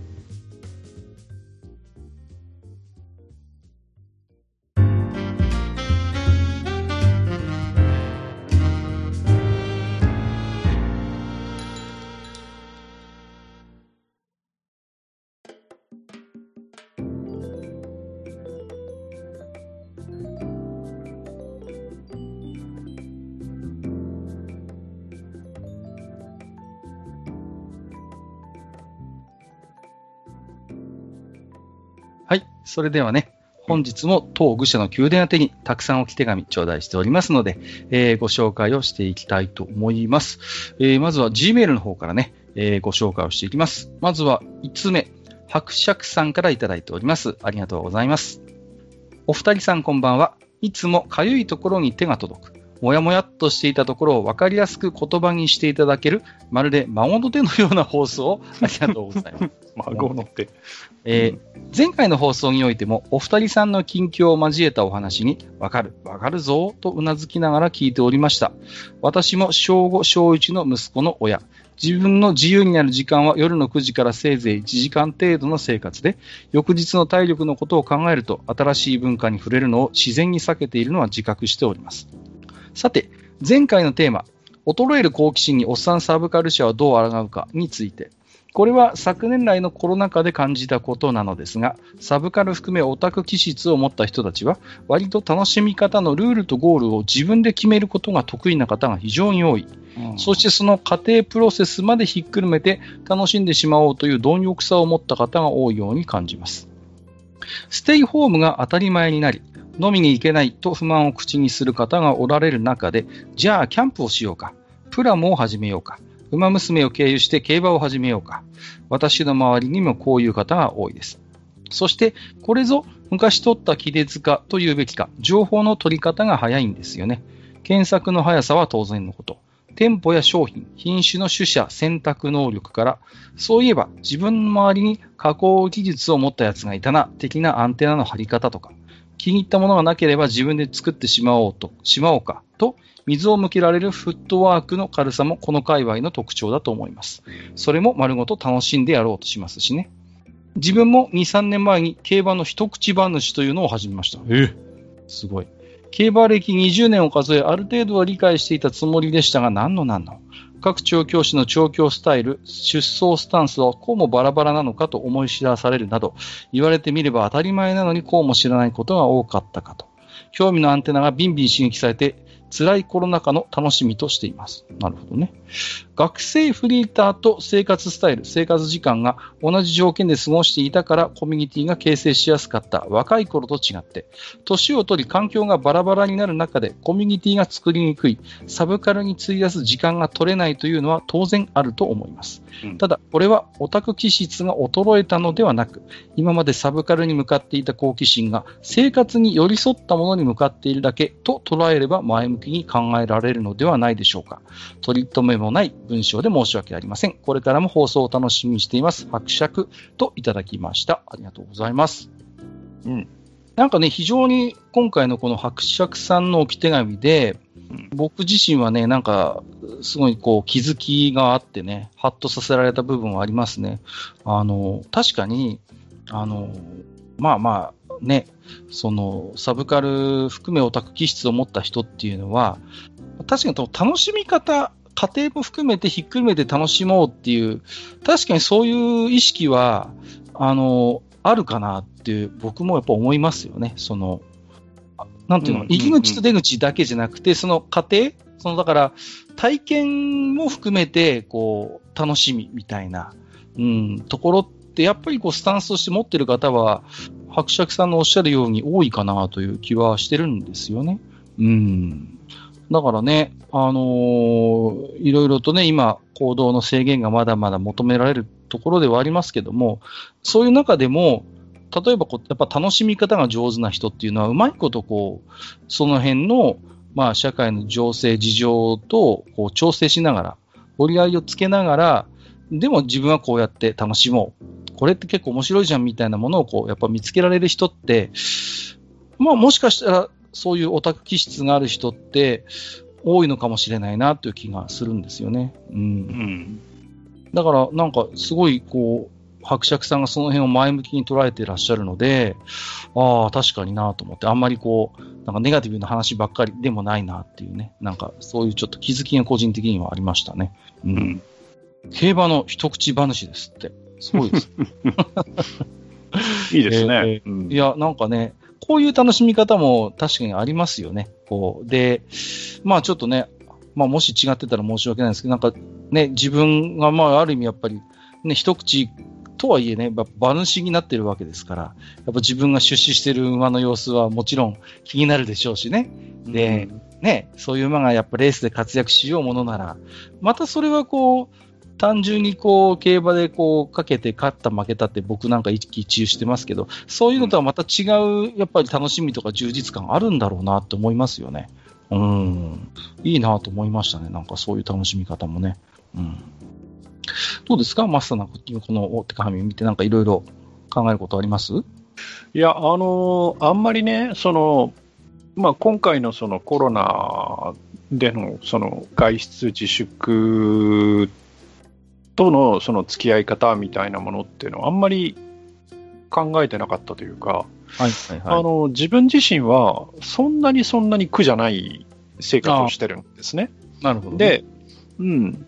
で、ふと思うと、やっぱりその、いわゆる、こう、オタクと言われる人っていうのは、どちらかというと、やっぱり、ね、そうじゃない人ももちろんいますけど、インドア派うんうんうん。であったり、その、外に出る人であっても、それはそれで、その、うちにいる時の楽しみ方っていうのをやっぱり知ってる人たちだっていうのがあって、そう考えると、まあもちろんね、やれ聖地巡礼だとか、その、ね、ライブだ、なんだかんだとかというのに行けないっていうのはもちろんあるけれども、ただ、うん、こういうできるだけ家にいてくださいっていうような、その今回の、まあ、騒ぎというか、えー、に対しては、オタクの人っていうのは案外、その、うん、なんていうかな、相性が良かった、うん、っていうのは、もしかしたらあるのかもしれないなって。まあね、そうそうそう。うん、だから、たまたまね、今日あの、うちで、まあ、夫婦で会話をしてて、はい。で、まあ、うちの奥さんが、その、もし、その、まあ、ガーデニングって言っちゃうとかっこいいんですけど、その、庭いじりをね、自分がやってなかったら、今回のその、まあ、非常事態宣言とか、その前からね、その、今外出自粛で他の人に会えないとかっていう生活っていうのはもしかしたら耐えられなかったかもしれないみたいなことをポロッと言っていて、ああ、そういうもんか、みたいなね。案外こう、うん、普段意識しないんですけど、いざやっぱりそういうなんかつながりとかコミュニティみたいなものが、急にこう分断されると、うん、自分がもともと思ってた以上に、やっぱそれをストレスに感じることってあると思うんですよね。うん、で、しかもほら、オタクの人ってさ、その、うん、インターネットとかを使ったネットワークを張るじゃない。はいはいはい。そう、ね、だから、その、リアルで会えなくても、大して関係ないんですよ。うんうん。喋ろうと思えば毎日喋れるし。まあね、だって、現にマスターと僕だって自我にお会いしたこと全然ないですし。ね、会ったことないですし。そうそうそう。だから、そういうのを考えると、やっぱ、その、あまり、その、普段からネットのすぐそばで生活しているわけじゃない人たちにとってみると、こう友達に会えないとか、はいはいはい、もうたわいのない話ができないとかっていうのって、やっぱものすごいストレスなんだろうなって思うとね。うん、そうですよね。だからやっぱり自分たちにとっては、まあ、運が良かったというか、その、はいはい、たまたま、うん、相性が良かった。うん、うん、っていうのは言えるのかなっていうふうにはちょっと思いますけどね。そうですね。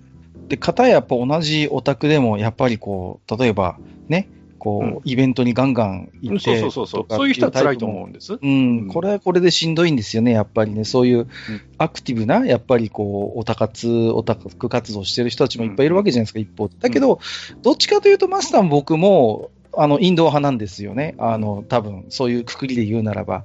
あんまり積極的にそういうライブに行きましたとか、イベント行きましたみたいなことをあんまりやらないから、僕もマスターも。うん、でもほらね、さっきも言ったけど、外に行く人たちだって、その、うん、今までのその自分の振り返りみたいなことをしている間は、それはそれなりにきっと楽しいことだと思うので、そういう意味では、その、例えば飲みに行けないとか、その、どこどこ行けないっていうストレスっていうのは、そういう我々みたいな人種じゃない人に比べると少し過ごしやすかったのかなっていう気はしますけどね。そ、ねうん、それはあるかもしれないですね。うん、僕なんかましてや仕事も在宅ですから、うん、そういう意味で言うと、まあ、ほとんど何も変わっちゃいないっていうのもありますしね。うんでむし、むしろなんかこう、よく聞かれるんですよね。もう私こういう暮らしをもう、それこそ何年だ？15年以上こういうスタンスで仕事してますけど、うん、あのー、なんかもう、あの、それこそ、え、どういう風にやってるんですか？みたいな聞かれることは随分増えました。その、やっぱり、あの、在宅始めたけどうまくいかないとか、うん、そういう人もいるんですよね。こう、例えば、今まで、その、ちゃんと会社に行って、こう、ゲーム作ってたような人たちが、もう完全オンラインになると。あるいはこれを機会に独立してフリーになりましたみたいな人、何人か知り合いでいるんですけど、うんうん、やっぱね、うまくいかないんですよ、こう、すぐには。なるほどね。で、僕はもう15年以上そういう感じなんで、うん、どうやってやってるんですかとか、うん、やっぱ聞かれる機会は増えましたよね、なんか逆にね。うん、まあそういうところはあるかな。ちゃ,、ね、ちゃんと教えてるんですか、そういう時。いえ、まあ、仕事をする前はパンツを脱ぐんですみたいな。そうそうそう、まずはね、しっかりとね、まずはそう、ズボン、まずズボンを脱ぎますっていうところからね、教えてませんよ、そんなことは。何言ってるんですか。いやいや。まあ、でも、そうですね、その、やっぱり、なんかこう、環境がこういうふうに、まあ、かガラッと今変わってますけど、例えば、これいつも言ってますけど、じゃあ、このコロナがある程度ね、収束して、ワクチンがある程度みんな打てて、状況になった時に、じゃあ100%以前の状況に戻るかって言ったら多分戻んないんでしょうね。うん、そうですね。完全にはね。うんうん。だからやっぱり、ある意味そういう意味で言うと、今いろいろと環境が変わって大変だったり、工夫したりしてる人って大勢いらっしゃると思うんですけど、その経験って多分、仮にコロナが収束しても完全に無駄になるかって言ったら、いや、多分そんなことはないんだろうなと思うんですよ。ある程度は多分今のそういう、なんかこうスタンスというか、社会のありようみたいなものは多分残ってはいくと思うんですよ。うんある程度。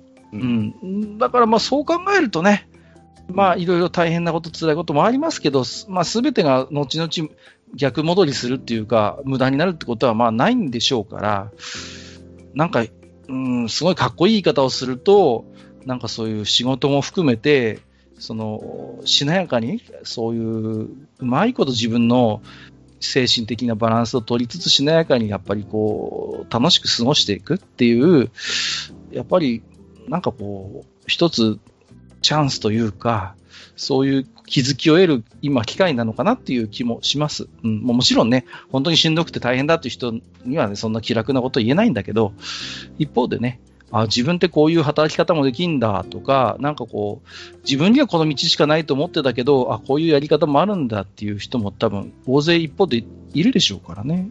うん。なんかちょっとそんなことも思いましたね。はい。えー、伯爵さん、ありがとうございました。またよろしくお願いをいたします。じゃあ、お次の、えっ、と、Gmail はマスターの方からご紹介していただいてもよろしいでしょうか？はい。じゃあね、お次行きたいと思います。えっと、中割り食いさんからですね。はい。はい、ありがとうございます。ありがとうございます。えー中割り食いと申します。地下201回、202回までを聞かせていただきました。この度は私の投稿を取り上げていただき、ありがとうございました。えー番組を聞いて、パーソナリティのお二人以外の方からもごご意見をいただいていることを知り、えー早めにお返事しなくてはと思い、取り急ぎで失礼ですが、メール差し上げることにしました。えー番組内で読んでいただいたことで気づいたことがいくつかありました。まず、私の語り口が話を大きくしすぎている印象があり、まるで自分が当事者を代弁しているかのような、盾にしているかのようなずるさがあり、これは不快に思われる方がいらしても仕方がないと感じました。えーメールをお送りする際には何度か読み返して書き直すようにしており、えー特に今回は人様の番組に冷や水をかけるような話だったという自覚はあったので、いやいやいや。あまり大げさな物言いにならないよう気を配ったつもりでした。しかし、実際人の声を通して語られてみると、自分の振る舞いはそれこそポジショントークのようでもあり、さらに無駄に不真面目な要素をねじ込んでいることの無礼さを見つけて、今は反省しております。えー当事者でも考え方や捉え方は違うというのは分かっていたのですが、皆様のご意見により、えー自分の考えのちぐはぐさに改めて気づかされました。また、ディズニーの対応について感じたことこそ本心ですが、その対応に至る背景まで考えが及ばなかったことも勉強不足を痛感しております。私はディズニーのコンプライアンスの変遷や過去の取り組みにまで意識が回っておらず、何かその時の直感というか気分のようなものを自分の意見のように取り違えておりました。私も世の中の価値観を平坦にしたいと願っているわけではなく、各々の価値観や考え方を尊重するよう気をつけてきたつもりです。しかし、私の書いた文章は確かに平坦であることを望んでいるように記されていて、自分の中に大きな矛盾があることも恥ずかしながら見えておりませんでした。以前、障害者や LGBT がテーマのディスカッションにとある政治団体の方が登壇するイベントがありました。その方はそういった問題に関心が高く、えー当事者からの支持も大きいことは知っていたので、興味を持ち参加してみることにしました。しかし、あまりに中身がなく、えー味方であるというポーズしか見せてこない内容で、この人は本当に当事者の話を聞いたことがあるのだろうかと、かなり肩透かしを食らった経験があったことをすっかり忘れておりました。同時に、この方はあまり信用できないと思ったことも思い出しました。えーそれでも手を叩いて応援している人は少なくなく、えーこうやって弱さや傷を利用されているのかと、あの時は切なく感じたものです。えーメールを送った時のことを振り返ると、私はジェンダーの、え話題について臆病になりすぎていたようです。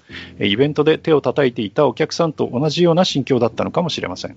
もう自力ではどうしようもないと思ってしまうと大きな力に期待したくなるものなのだと今は自分を顧みています。せっかくの楽しい番組を期待していたリスナーの皆様、何より当事者の方を利用するような物言いにより不快に思われた皆様には深くお詫びいたします。また、クジラのフレディーナさん、皆さん、自堕落斎さん、真剣なご意見をいただきましたことにお礼申し上げます。また、読まれていないご意見をいただいておりましたら、その方々にも合わせてお礼申し上げます。また、すべての言葉を消化しきれていませんので、取りこぼしているところもあると思いますが、視野を広げてしっかりと学んでいこうと思っております。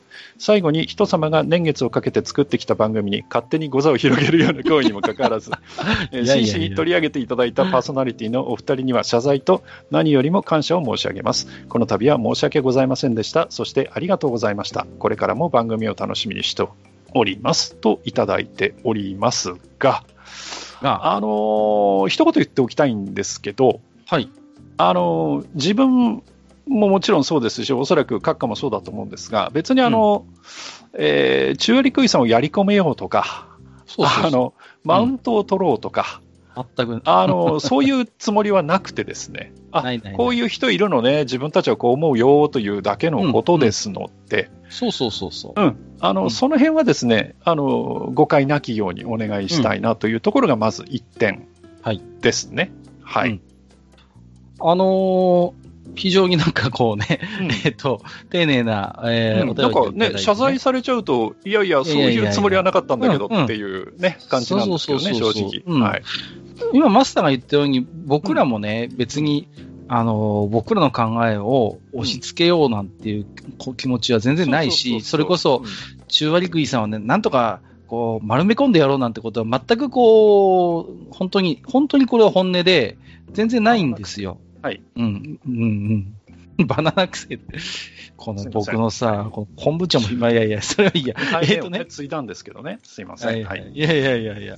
あのーこういうやっぱりおテーマっていうのは、うんあの、どこまで行っても、なんかこう、なんていうのかな、すごい、こう、身も蓋もないようなことを言うようなんですけど、うん完全にお互いの考えが一致していくっていうことは、多分ないんだと思うんで、すよ。ないと思います。うん、うん。特にジェンダーに関してはね、自分たちがそのどちらにいるか、もしくはそのどちらでもないという人たちとの間で、完全に理解できるかったら、そんなこと無理ですからね。無理なんですよ。うん。うん。そもそもとしてね。うん。で、同じようなそういう、例えばね、そういう、こう、政治員がある程度、こう、あの、まあ、そういう、一致しているような人たちの間ですら、きそういう考え方っていうのは変わっ全然違いますから、千差万別ですから、それはね、本当に、じゃあそれをこう、うまくすり合わせて、なんとか一致点を見出していこうっていう、もしそういう動きがあるとするならば、僕個人としてはすごい気持ち悪いし、そのこと自体が。うんもし社会がね、そういうふうにして、じゃあ何か統一的なルールを作っていきましょうみたいに、おおみたいなことになるんだったら、そのことの方がむしろ問題であってね。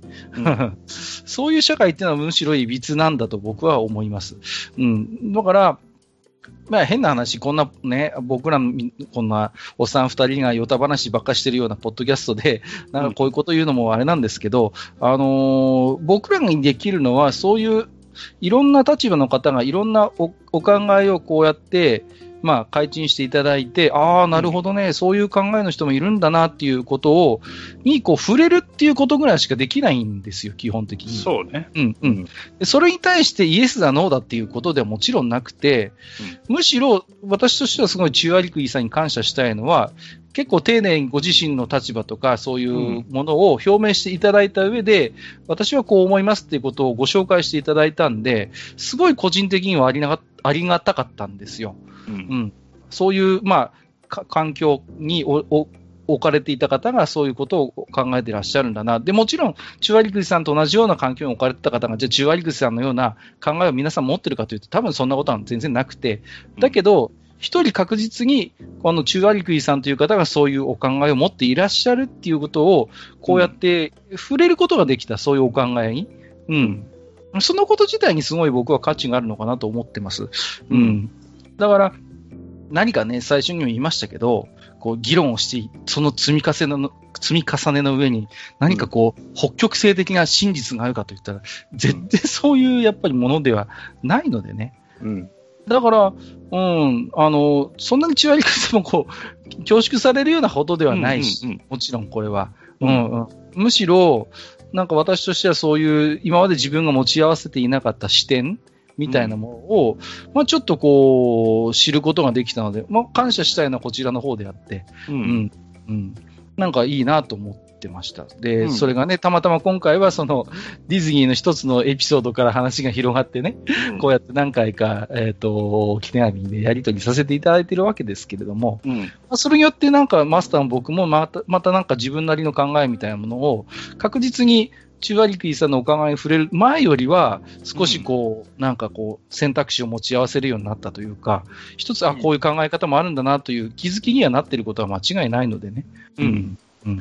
あと、あの、確実にこれだけは言えるのはですね、あの、例えばその、前回、前々回、あの、紹介したその、チュアルクイさんのお便りをね、例えば、私はその、そういう人たちの代表であるとかね、あの、私のやっていることは、その、権利を得るための戦いであるとかね、うん、で、その、えーディズニーがこういうことをやったというのは我々の勝利であるみたいな、そういう、あの、ちょっとおめでたい人たちの言ってるようなこととは、全然違って我々は受け止めておりますので、そうそうそう。うん、だから別にあの本当に素直なね、その自分という人間はこういうふうに思ってます、こういう受け取り方をしてます、あので、いわゆるその、えー二元論で語られないうっていうその存在の人も確かにいるんですっていうところをものすごくその我々にこう分からせてくれた。というところがあるので、あの、そういう意味では、まあ、前の時も僕ね、あの変なやつは、その、なんだろうが、ね、その、マイノリティだなんだろうが、助走つけてぶん殴りに行くっていう話もしましたけど、あの、うん、あの、そういう、もちろん対象にはなりませんし、あの、うん全然我々としても気を悪くしたわけでもないですし、本当に本当に。それは。だからうんね、あの、いや、本当身も蓋もないこと言っちゃうと、その中割食いさんのね、あのーお便りをきっかけに、まあ、あんだけいろいろ盛り上がって尺も稼げたわけですから、あの、それ言っちゃう？ありがたいしかないんですよい。や、うん本当にね、そうそうそう。で、あとはね、我々は、そのディズニーの作品は好きですけど、ディズニーという会社は大嫌いなので、そうなんだ。そこはもうどうしようもない部分なので、あの、5割引きぐらいで見ててくいただくといいかなという感じがするんですけどね。はいそれは単純な本当に好き嫌いの話っていうのが一方であるんでね。んそうそうそうそう。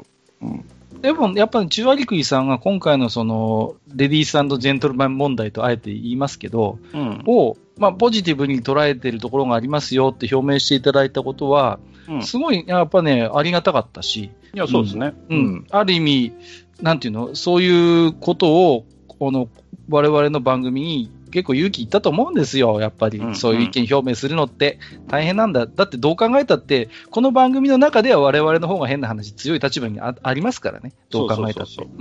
そういうところにそんな二人にちょっと異議申し立てをするような置き手紙を送るのってね、すごい勇気いるんですよ。うん、絶対。うんだけど、これだけは伝えたいっていうことで、それをきちっとね、あの文章にして送っていただいたわけですから、本当にそこにはね、感謝しかないんですよ。うん。うん、本当にね。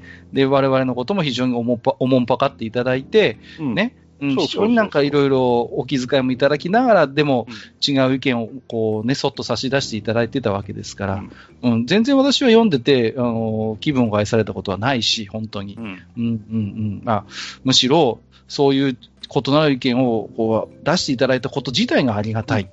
うん。うん、思っだ。ってさ、だってさ、例えば、僕らみたいなね、うん、まあ、僕ら2人だって、パーソナリティの2人だって、その例えば思考であるとか、そのうんうんうん。思考って考え方ね、考え方の思考とか、その好き嫌いの思考とかもそうだし、うん全く同じ方向向いてるわけじゃないじゃないですか。もちろんそうですよ。ね。うん、で、例えば我々2人がたまたまその、えーそうだよねって言ってることを、まあ、ポッドキャストで喋ったとして、はいリスナーさんが100%そうだそうだその通りなんて言ってるのなんて気持ち悪くってしょうがないですよ。本当にね。だって宗教だもん、それ。それはね、うんそうそうそう。だから、いいんです。あの、いや、そうじゃねえよっていう。あの、この間ね、ツイッターでもちょっと、実は、あの、僕が喋ったことはいはいにそうじゃねえよって、あの、書いていただいた方がいるんだけど、やっぱありがたいですよ、そういうのってね。ありがたいよね、本当に。だってさ、ね、もうそこで切って捨てたって構わないわけですよ。そうそうそうそう。もうもうこいつらなんかどうしようもねえっつってさ。うんだけど、やっぱりでも気づいてほしい。だから、こういう考え方もあるよとか、こういう、実はこうなんだよっていうことを、ね、ああやって教えていただけるっていうのは本当にありがたいし、だって、今回のそのツイッターの話だって100%向こうの方が詳しいんだからさ、うんこっちとしても学び以外の何者でもないですよね。そうそうそうそう。そうなんだっていうね、本当に。うんそれを我々にとってみれば純粋な学びですよ、言ってみれば。いうんうん や、そういう機会をもらえるだけでもありがたいじゃないですか、本当にね。うんいやあとね、あのこれ前にも言ったんだけど、あの僕らだっていい大人ですよ。はいはい。で、あの馬鹿正直に何でも何でもかんでもその何？その四角四面にやってるわけじゃないですから、はいはい、そうそう。ダメだこいつと思ったら紹介しませんからね。あそうの そうそう、根本的にに。うん。いや、実際そうしてきましたから、うん もうね、あるんですよ、いろんなのが、その、ね皆さんどう思ってるか知らないですけど、うん僕らね、例えばその、ねえー何ですか、えー投稿フォームだとか、G メールでいただいたお便りは、そのはい。100%完全に100.000%ね、うん。紹介してるかって言ったら、そんなことないですからね。そうそうそうそう。やっぱありありますよ。いや、本当に、うん本当、もうね、わかりやすいのもから、そうでないのもありますけど、うん本当来ますからね、カッカしねえとかさ。うんもう来ますから、普通に。そういうのはさすがに読んでないからね。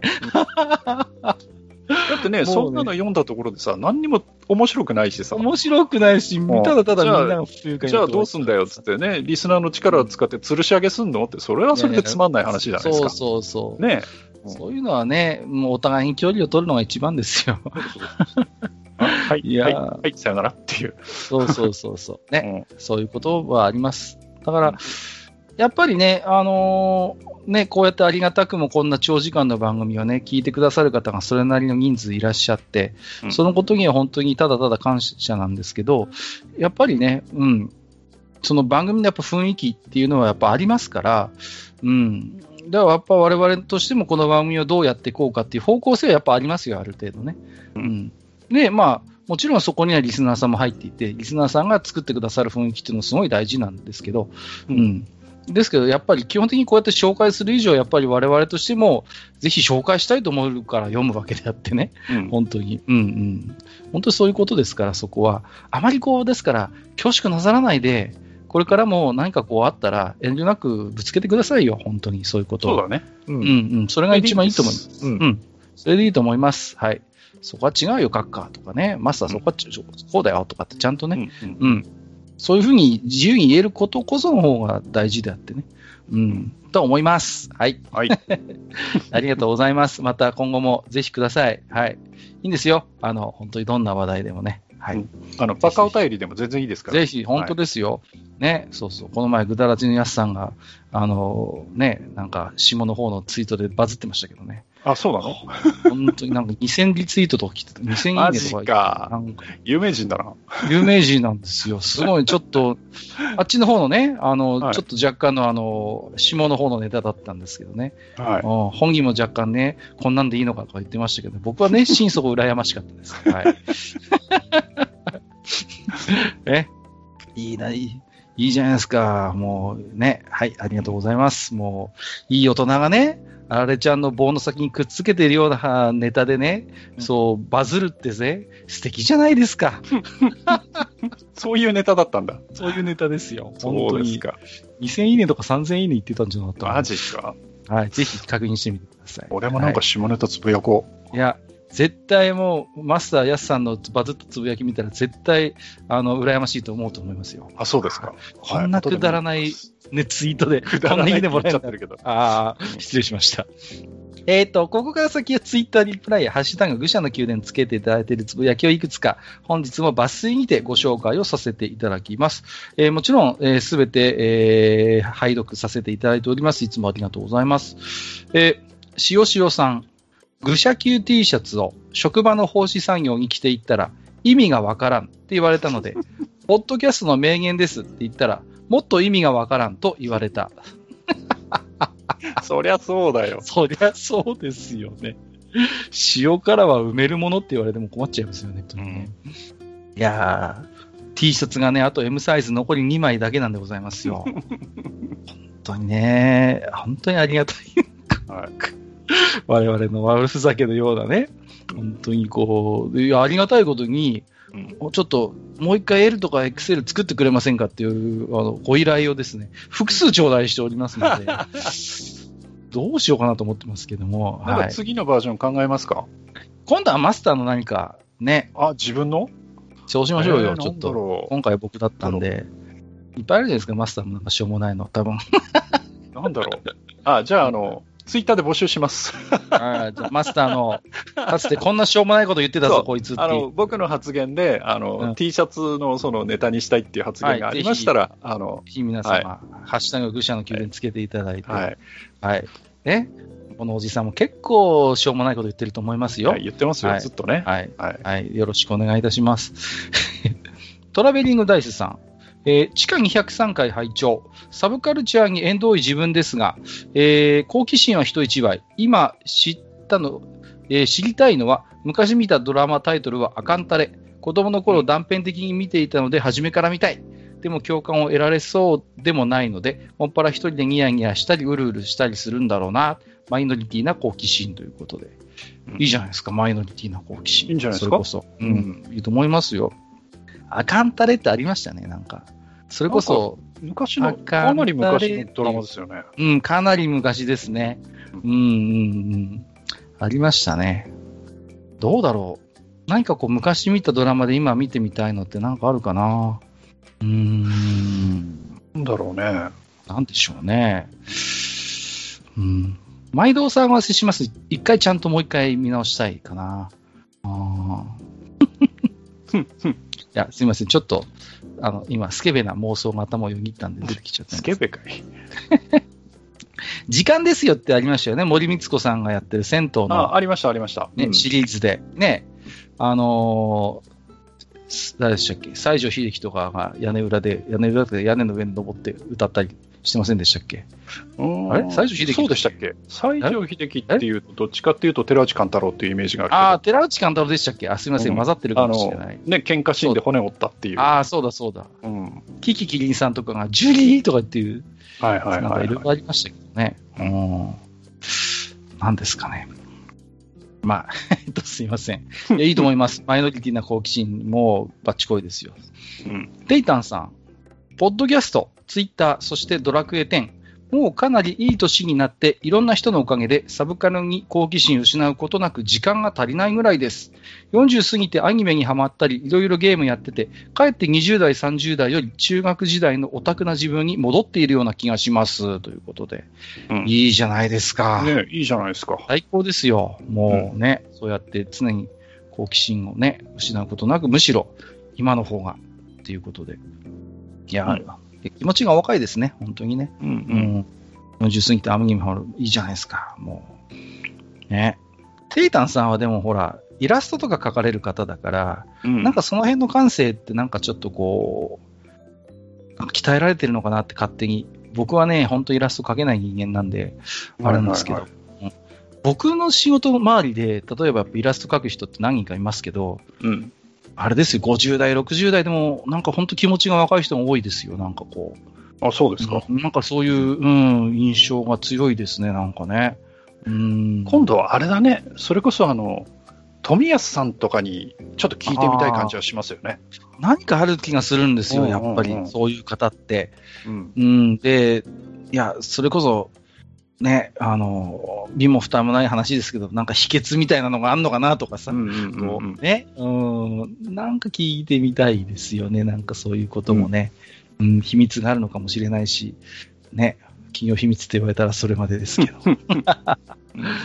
えーマクマクさんいただいております。えー203回拝聴衰えというのはもちろんあるだろうけど、同じものをずっと好きでいられるのも才能だと思う。うん常に新しい風を取り入れる環境があれば、と本編でも言ってたけど、その環境はなかなか作れないんだよな、特に最近は、ということでうんいただいております。はい。ちょっとね、えー、でも、同じものをずっと好きでいられるのも才能っていうのは確かにそうですよねい。や、そうだと思いますよ。うんなんていうのかな、やっぱ同じものをずっと好きでいられる中にも、じゃあ、うんそこの気持ちに全くじゃあ何十年変化がないのかっていうと、多分そうじゃなくて、うん新たな魅力はやっぱり発見し続けてるんじゃないのかなとは思うんですよね、そういうことって。うんずーっとなんかこう、変わらずっていうことではなくて、なんかこう、やっぱり好きだからそういうものに触れてるわけじゃないですか、普段から。そういう中で、例えば自分がある程度の年齢になってきて、違う魅力を見つけたりすることだってあるわけじゃないですか、やっぱりこう。うんうんそういうことってあると思うんですよね。うん。だから、それって成長がないとかっていうこととはやっぱり違うんだろうし、うん。まあなんか僕は一つ素敵なスタンスかなと思いますね。うんでも、その、新しい風を取り入れる環境をね、なかなか作れないっていうのは本当におっしゃる通りでして、そこはね。うん。クラゲさん、マジックの楽しみ方はいろいろですが、現行は紙ユーザーよりもプレイヤー数が多いと思われる MTG アリーナだとほぼ全員対戦を主目的にしていると思います。うんうんあと MTG アリーナ以前はちらほらニコ生でウェブカメラ対戦している勢もいたような記憶違いだったらすみませんということで、はい。えっ、と、うんマジックね、つぶやきいただいてましたけど、いや、まあ、アリーナはそうでしょうね。アリーナはもちろんそうだと思います、そこは。うん。あれはね、だって対戦するためのアプリケーションですから。まさにね、そうなんですよね。で、まあ、確かに、クラゲさんのおっしゃるように、以前はニコ生で、ウェブカメラ対戦してる人って、ポツポツいましたね。うん。で、ちょっとね、クラゲさんのつぶやき以降、僕もニコ生でたまに MTG とかって言ってこう検索したりすると、いました。やっぱあ、り。そうですか。え未だにリアルのい紙を、るんですね。うん。こう、ウェブカメラで映してやってる人、いましたね。そうですか。えーうん。だからやっぱそういう方って、やっぱいらっしゃるんですよ、好きな方が。うんうん。で、ね。でもね、なんかちょっと、あのーかわいそうだったのが、アリーナじゃねえのかよ、みたいなコメントしてるやつがいて。ああ、うん。なんで見てみてないね。うん、分かってない。み、なんだよ、MTG で見たけど、見に来たけど、リアルかよ、わら、みたいな感じだったんだけどでも、そこで偉いのが、ちゃんとやっぱりね、ファンがいるんですよね、その動画の。おめえの方こそ分かってねえよ、みたいなこと言ってるやつがいて、うんいいぞ、いいぞ、みたいなさ。うんそうそうそう。アリーナに帰れって言われてましたけどね。まあ、どこにでもバカはいますから。う んいや、本当にね。うんだからやっぱだからそのリアルのそのね、紙の本当にカードの対戦、いや、すごいやっぱ見ててしん、懐かしかったしね、個人的にね、僕もやってたからね。うん。だけど、ね、そう、ちゃんとね、あの、固定ファンがいるようで安心しました。お前こそ帰れとか言われてましたからね。いやそりゃそうだよね。えええーマノさん。年を取れば取るほどストライクゾーンが狭くなる閣下と、ストライクゾーン広く取って空振りも OK 的なマスターって感じ私も閣下っぽくなってますね。どんどん狭くなるということで。まあ、確かにそうかもしれないなって思いましたね。あの特にウェブ漫画の話だと思うんですけどね。マスターが、とりあえず何でも手出してみるよみたいなことをおっしゃってて。うん、あの辺の感覚、やっぱ僕持ってないんですよね。この前も喋りましたけど。で、あの、うん、うんはい。どうぞどうぞ。はい。でですね、えっ、と、昨日、一昨日、はいはいあの、またですね、その、ウェブの、なんか、広告経由でですね、はい。えっ、と、晴れ晴れ日和っていう漫画を買ってみました。はい。あのー晴れ晴れ日和ですね。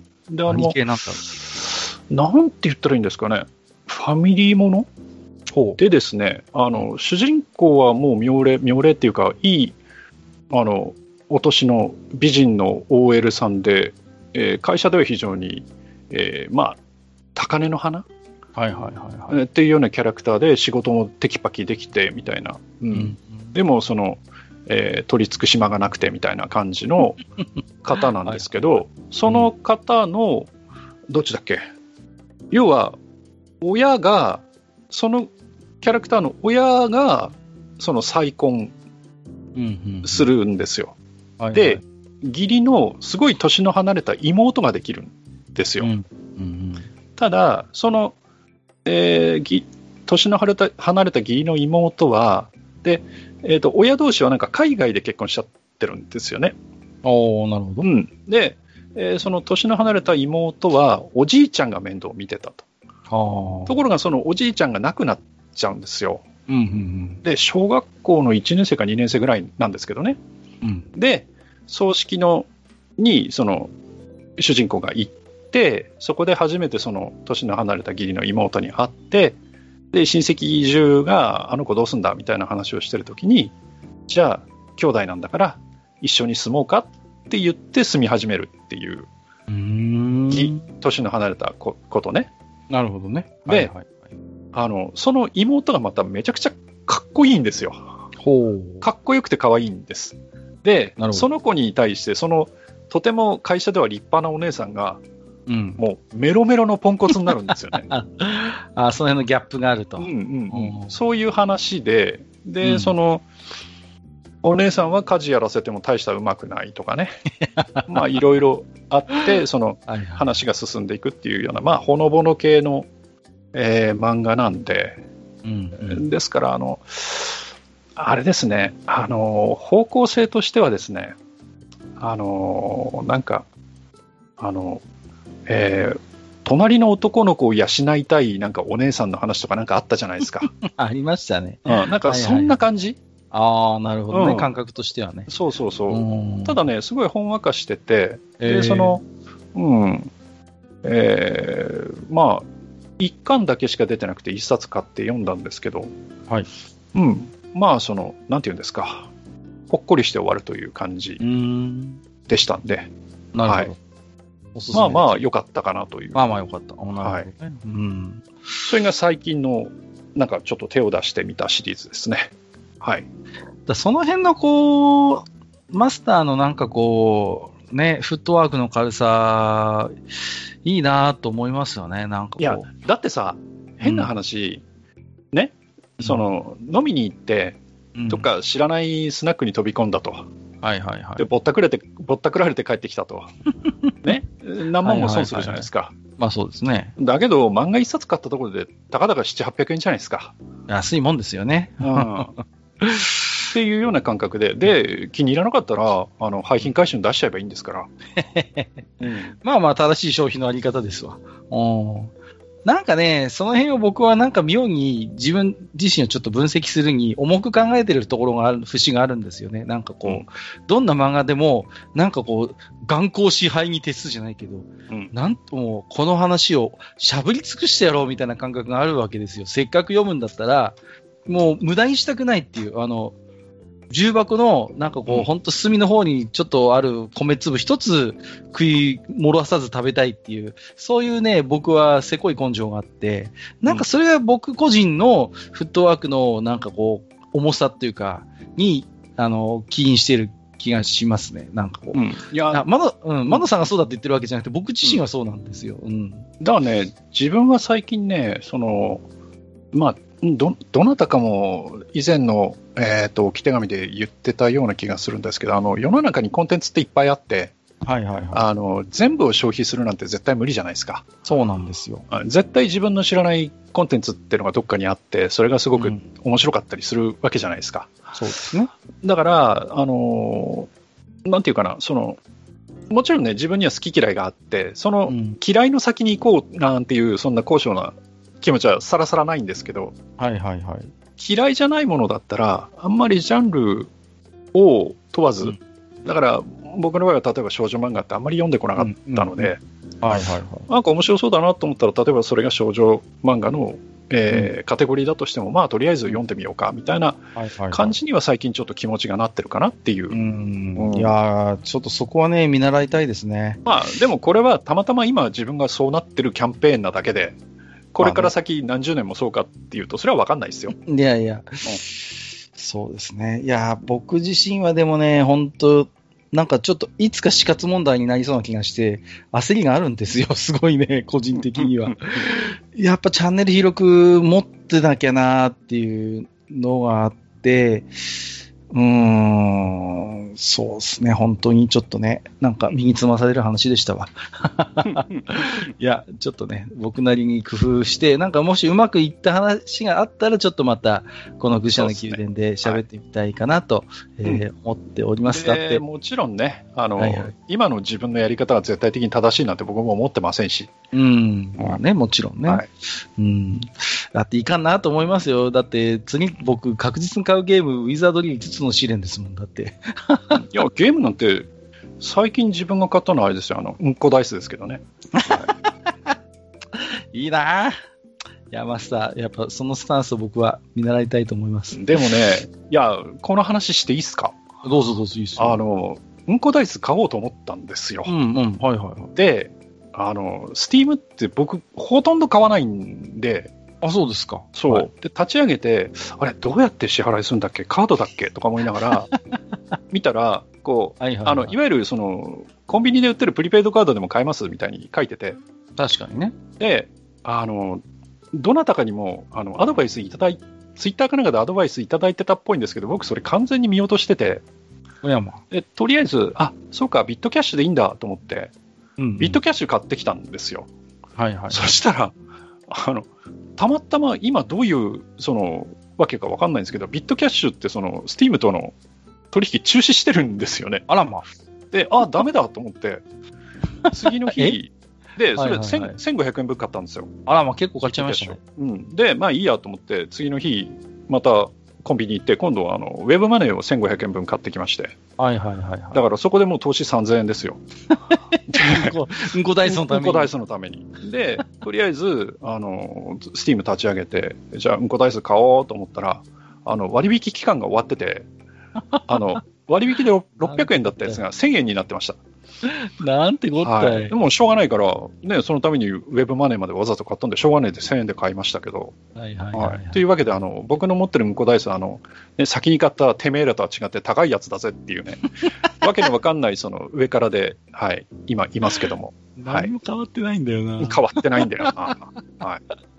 ありがとうございます。はいえー、ということで最後は何の話かよくわかんなくなってきましたけれども、当愚者の宮殿では皆様からの置き手紙をお待ちしております。ブログのお便り投稿フォームをご利用いただくのが一番確実かと思います。あるいはツイッター、リプライやハッシュタグ、愚者の宮殿をつけていただいたつぶやきもこのようにいくつか抜粋にはなりますが、ご紹介をさせていただく場合がございます。本日もたくさんのおき手紙ありがとうございました。以上、お便り紹介のコーナーでした。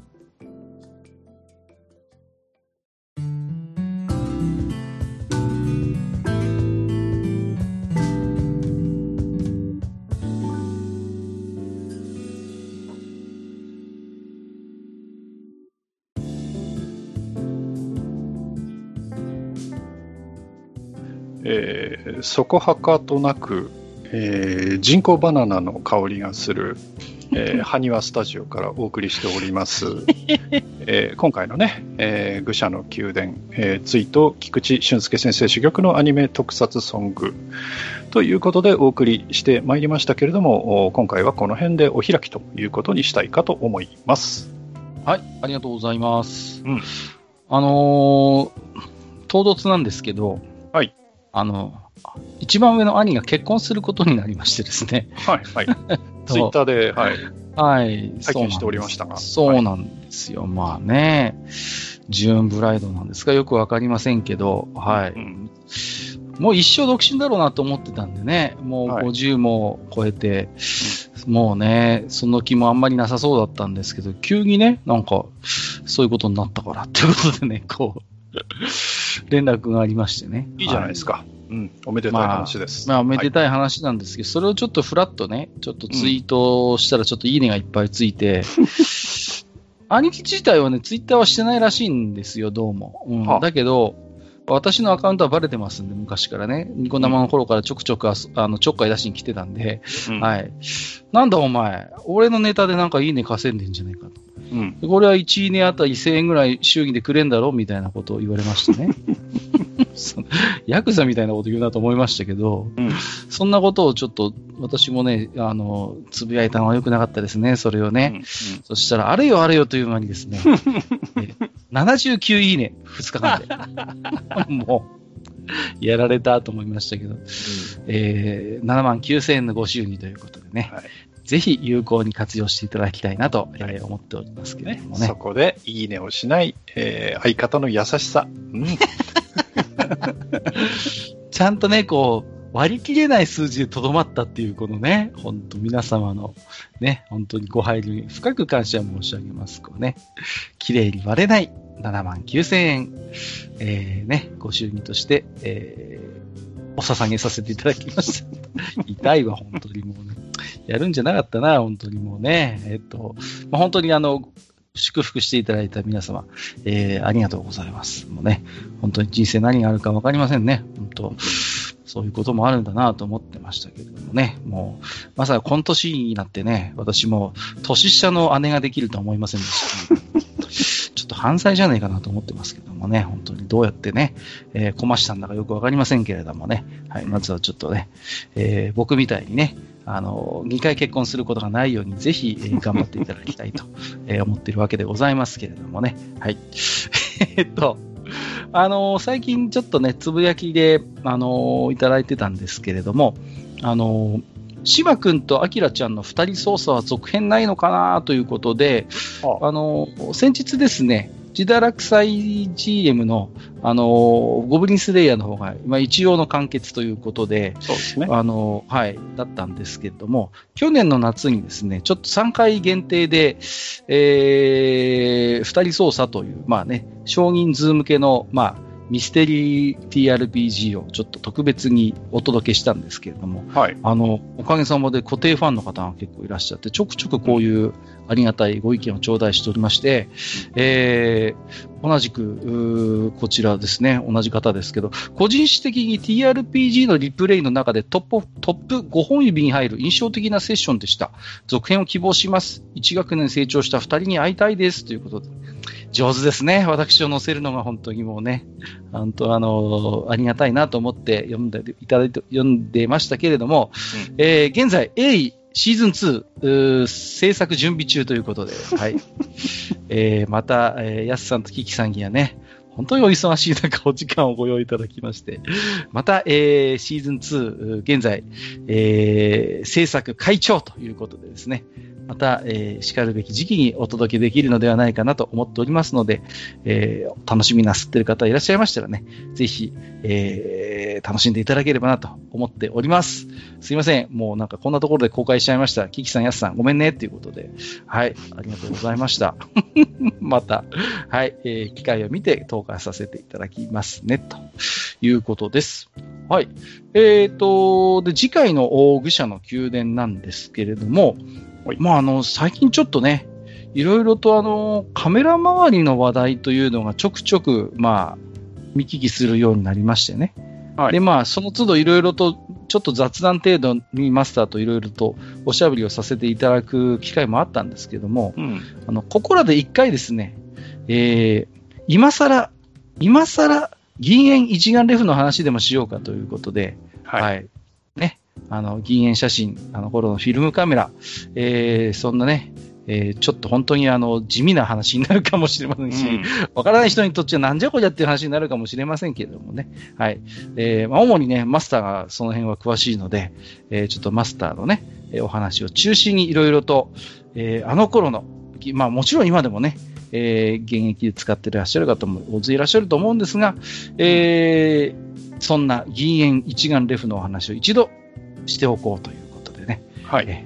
そういうちょっとこう、本当にあの、どこまで需要があるか分かんないお話を次回はしてみようかなと思ってますけれどもね。はい、あの、はい、僕の言うことですから、あの、キャノンの悪口しか言いませんからね。はい、本当に。キャノン好きの方は聞かない方が。いやいやいやいや、そこはもうちょっと配慮してくださいよ、なんとかな。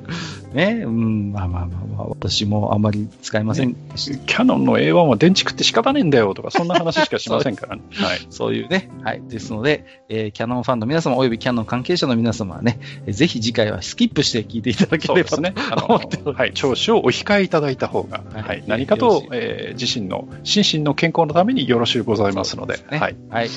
本当にこの人の言うことですから、本当何を言うか分かりませんからね、その辺はぜひお気をつけいただきたいということで、一つよろしくお願いをいたします。いやー、いいですね。なんか本当、愚者級らしいテーマで大変結構かと思っております。うん。まあね、ちょっと一つだけ話をすると、ちょっとね、あの、ニコン絡みで寂しいニュースもありましたけれどもね、なんか最近ね。はい、うん、なんかいよいよちょっとね、雑誌は、専門誌は休刊になるわ、工場は閉鎖されるわで、いよいよね、うん、本当にちょっと、まあ、そんな感じなんですけどもね、ちょっと、まあ、一回、じゃあそんなね、金元一 LF の魅力、思い出話、ちょっとね、いろいろ聞けるかと思って、個人的には楽しみにしております。はい。ということで本日も、えー中時間ですね。今日はいつものよりは、えー中時間にわたりまして、えーと、はお聞きくださりまして、えーありがとうございました。えーここまでお相手をさせていただきましたのは、私こと閣下と、私こと埴輪でございました。本日もお聞きくださりまして、ありがとうございました。ありがとうございました。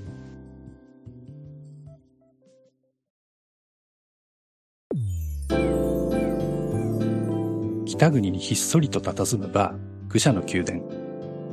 当店の名物は、おっさんたちのヨタ話、ゲストの愉快なお話、そして何より、皆さんが置いていってくださる置き手紙でございます。置き手紙は、ブログの投稿フォーム、または電子メールにて受け付けております。メールアドレスは mail.foolpalace.com メールのスペルは mail フールパレスのスペルは foolpalace でございます。また「ハッシュタグ武者の宮殿」をつけてツイッターでつぶやいていただきますと我々がそのツイートに食いつく場合がございます。ちょっとした感想でも長文でも形は問いません。あなたのお話をネタに我々と酒を酌み交わしてみませんか？お便りお待ちしております。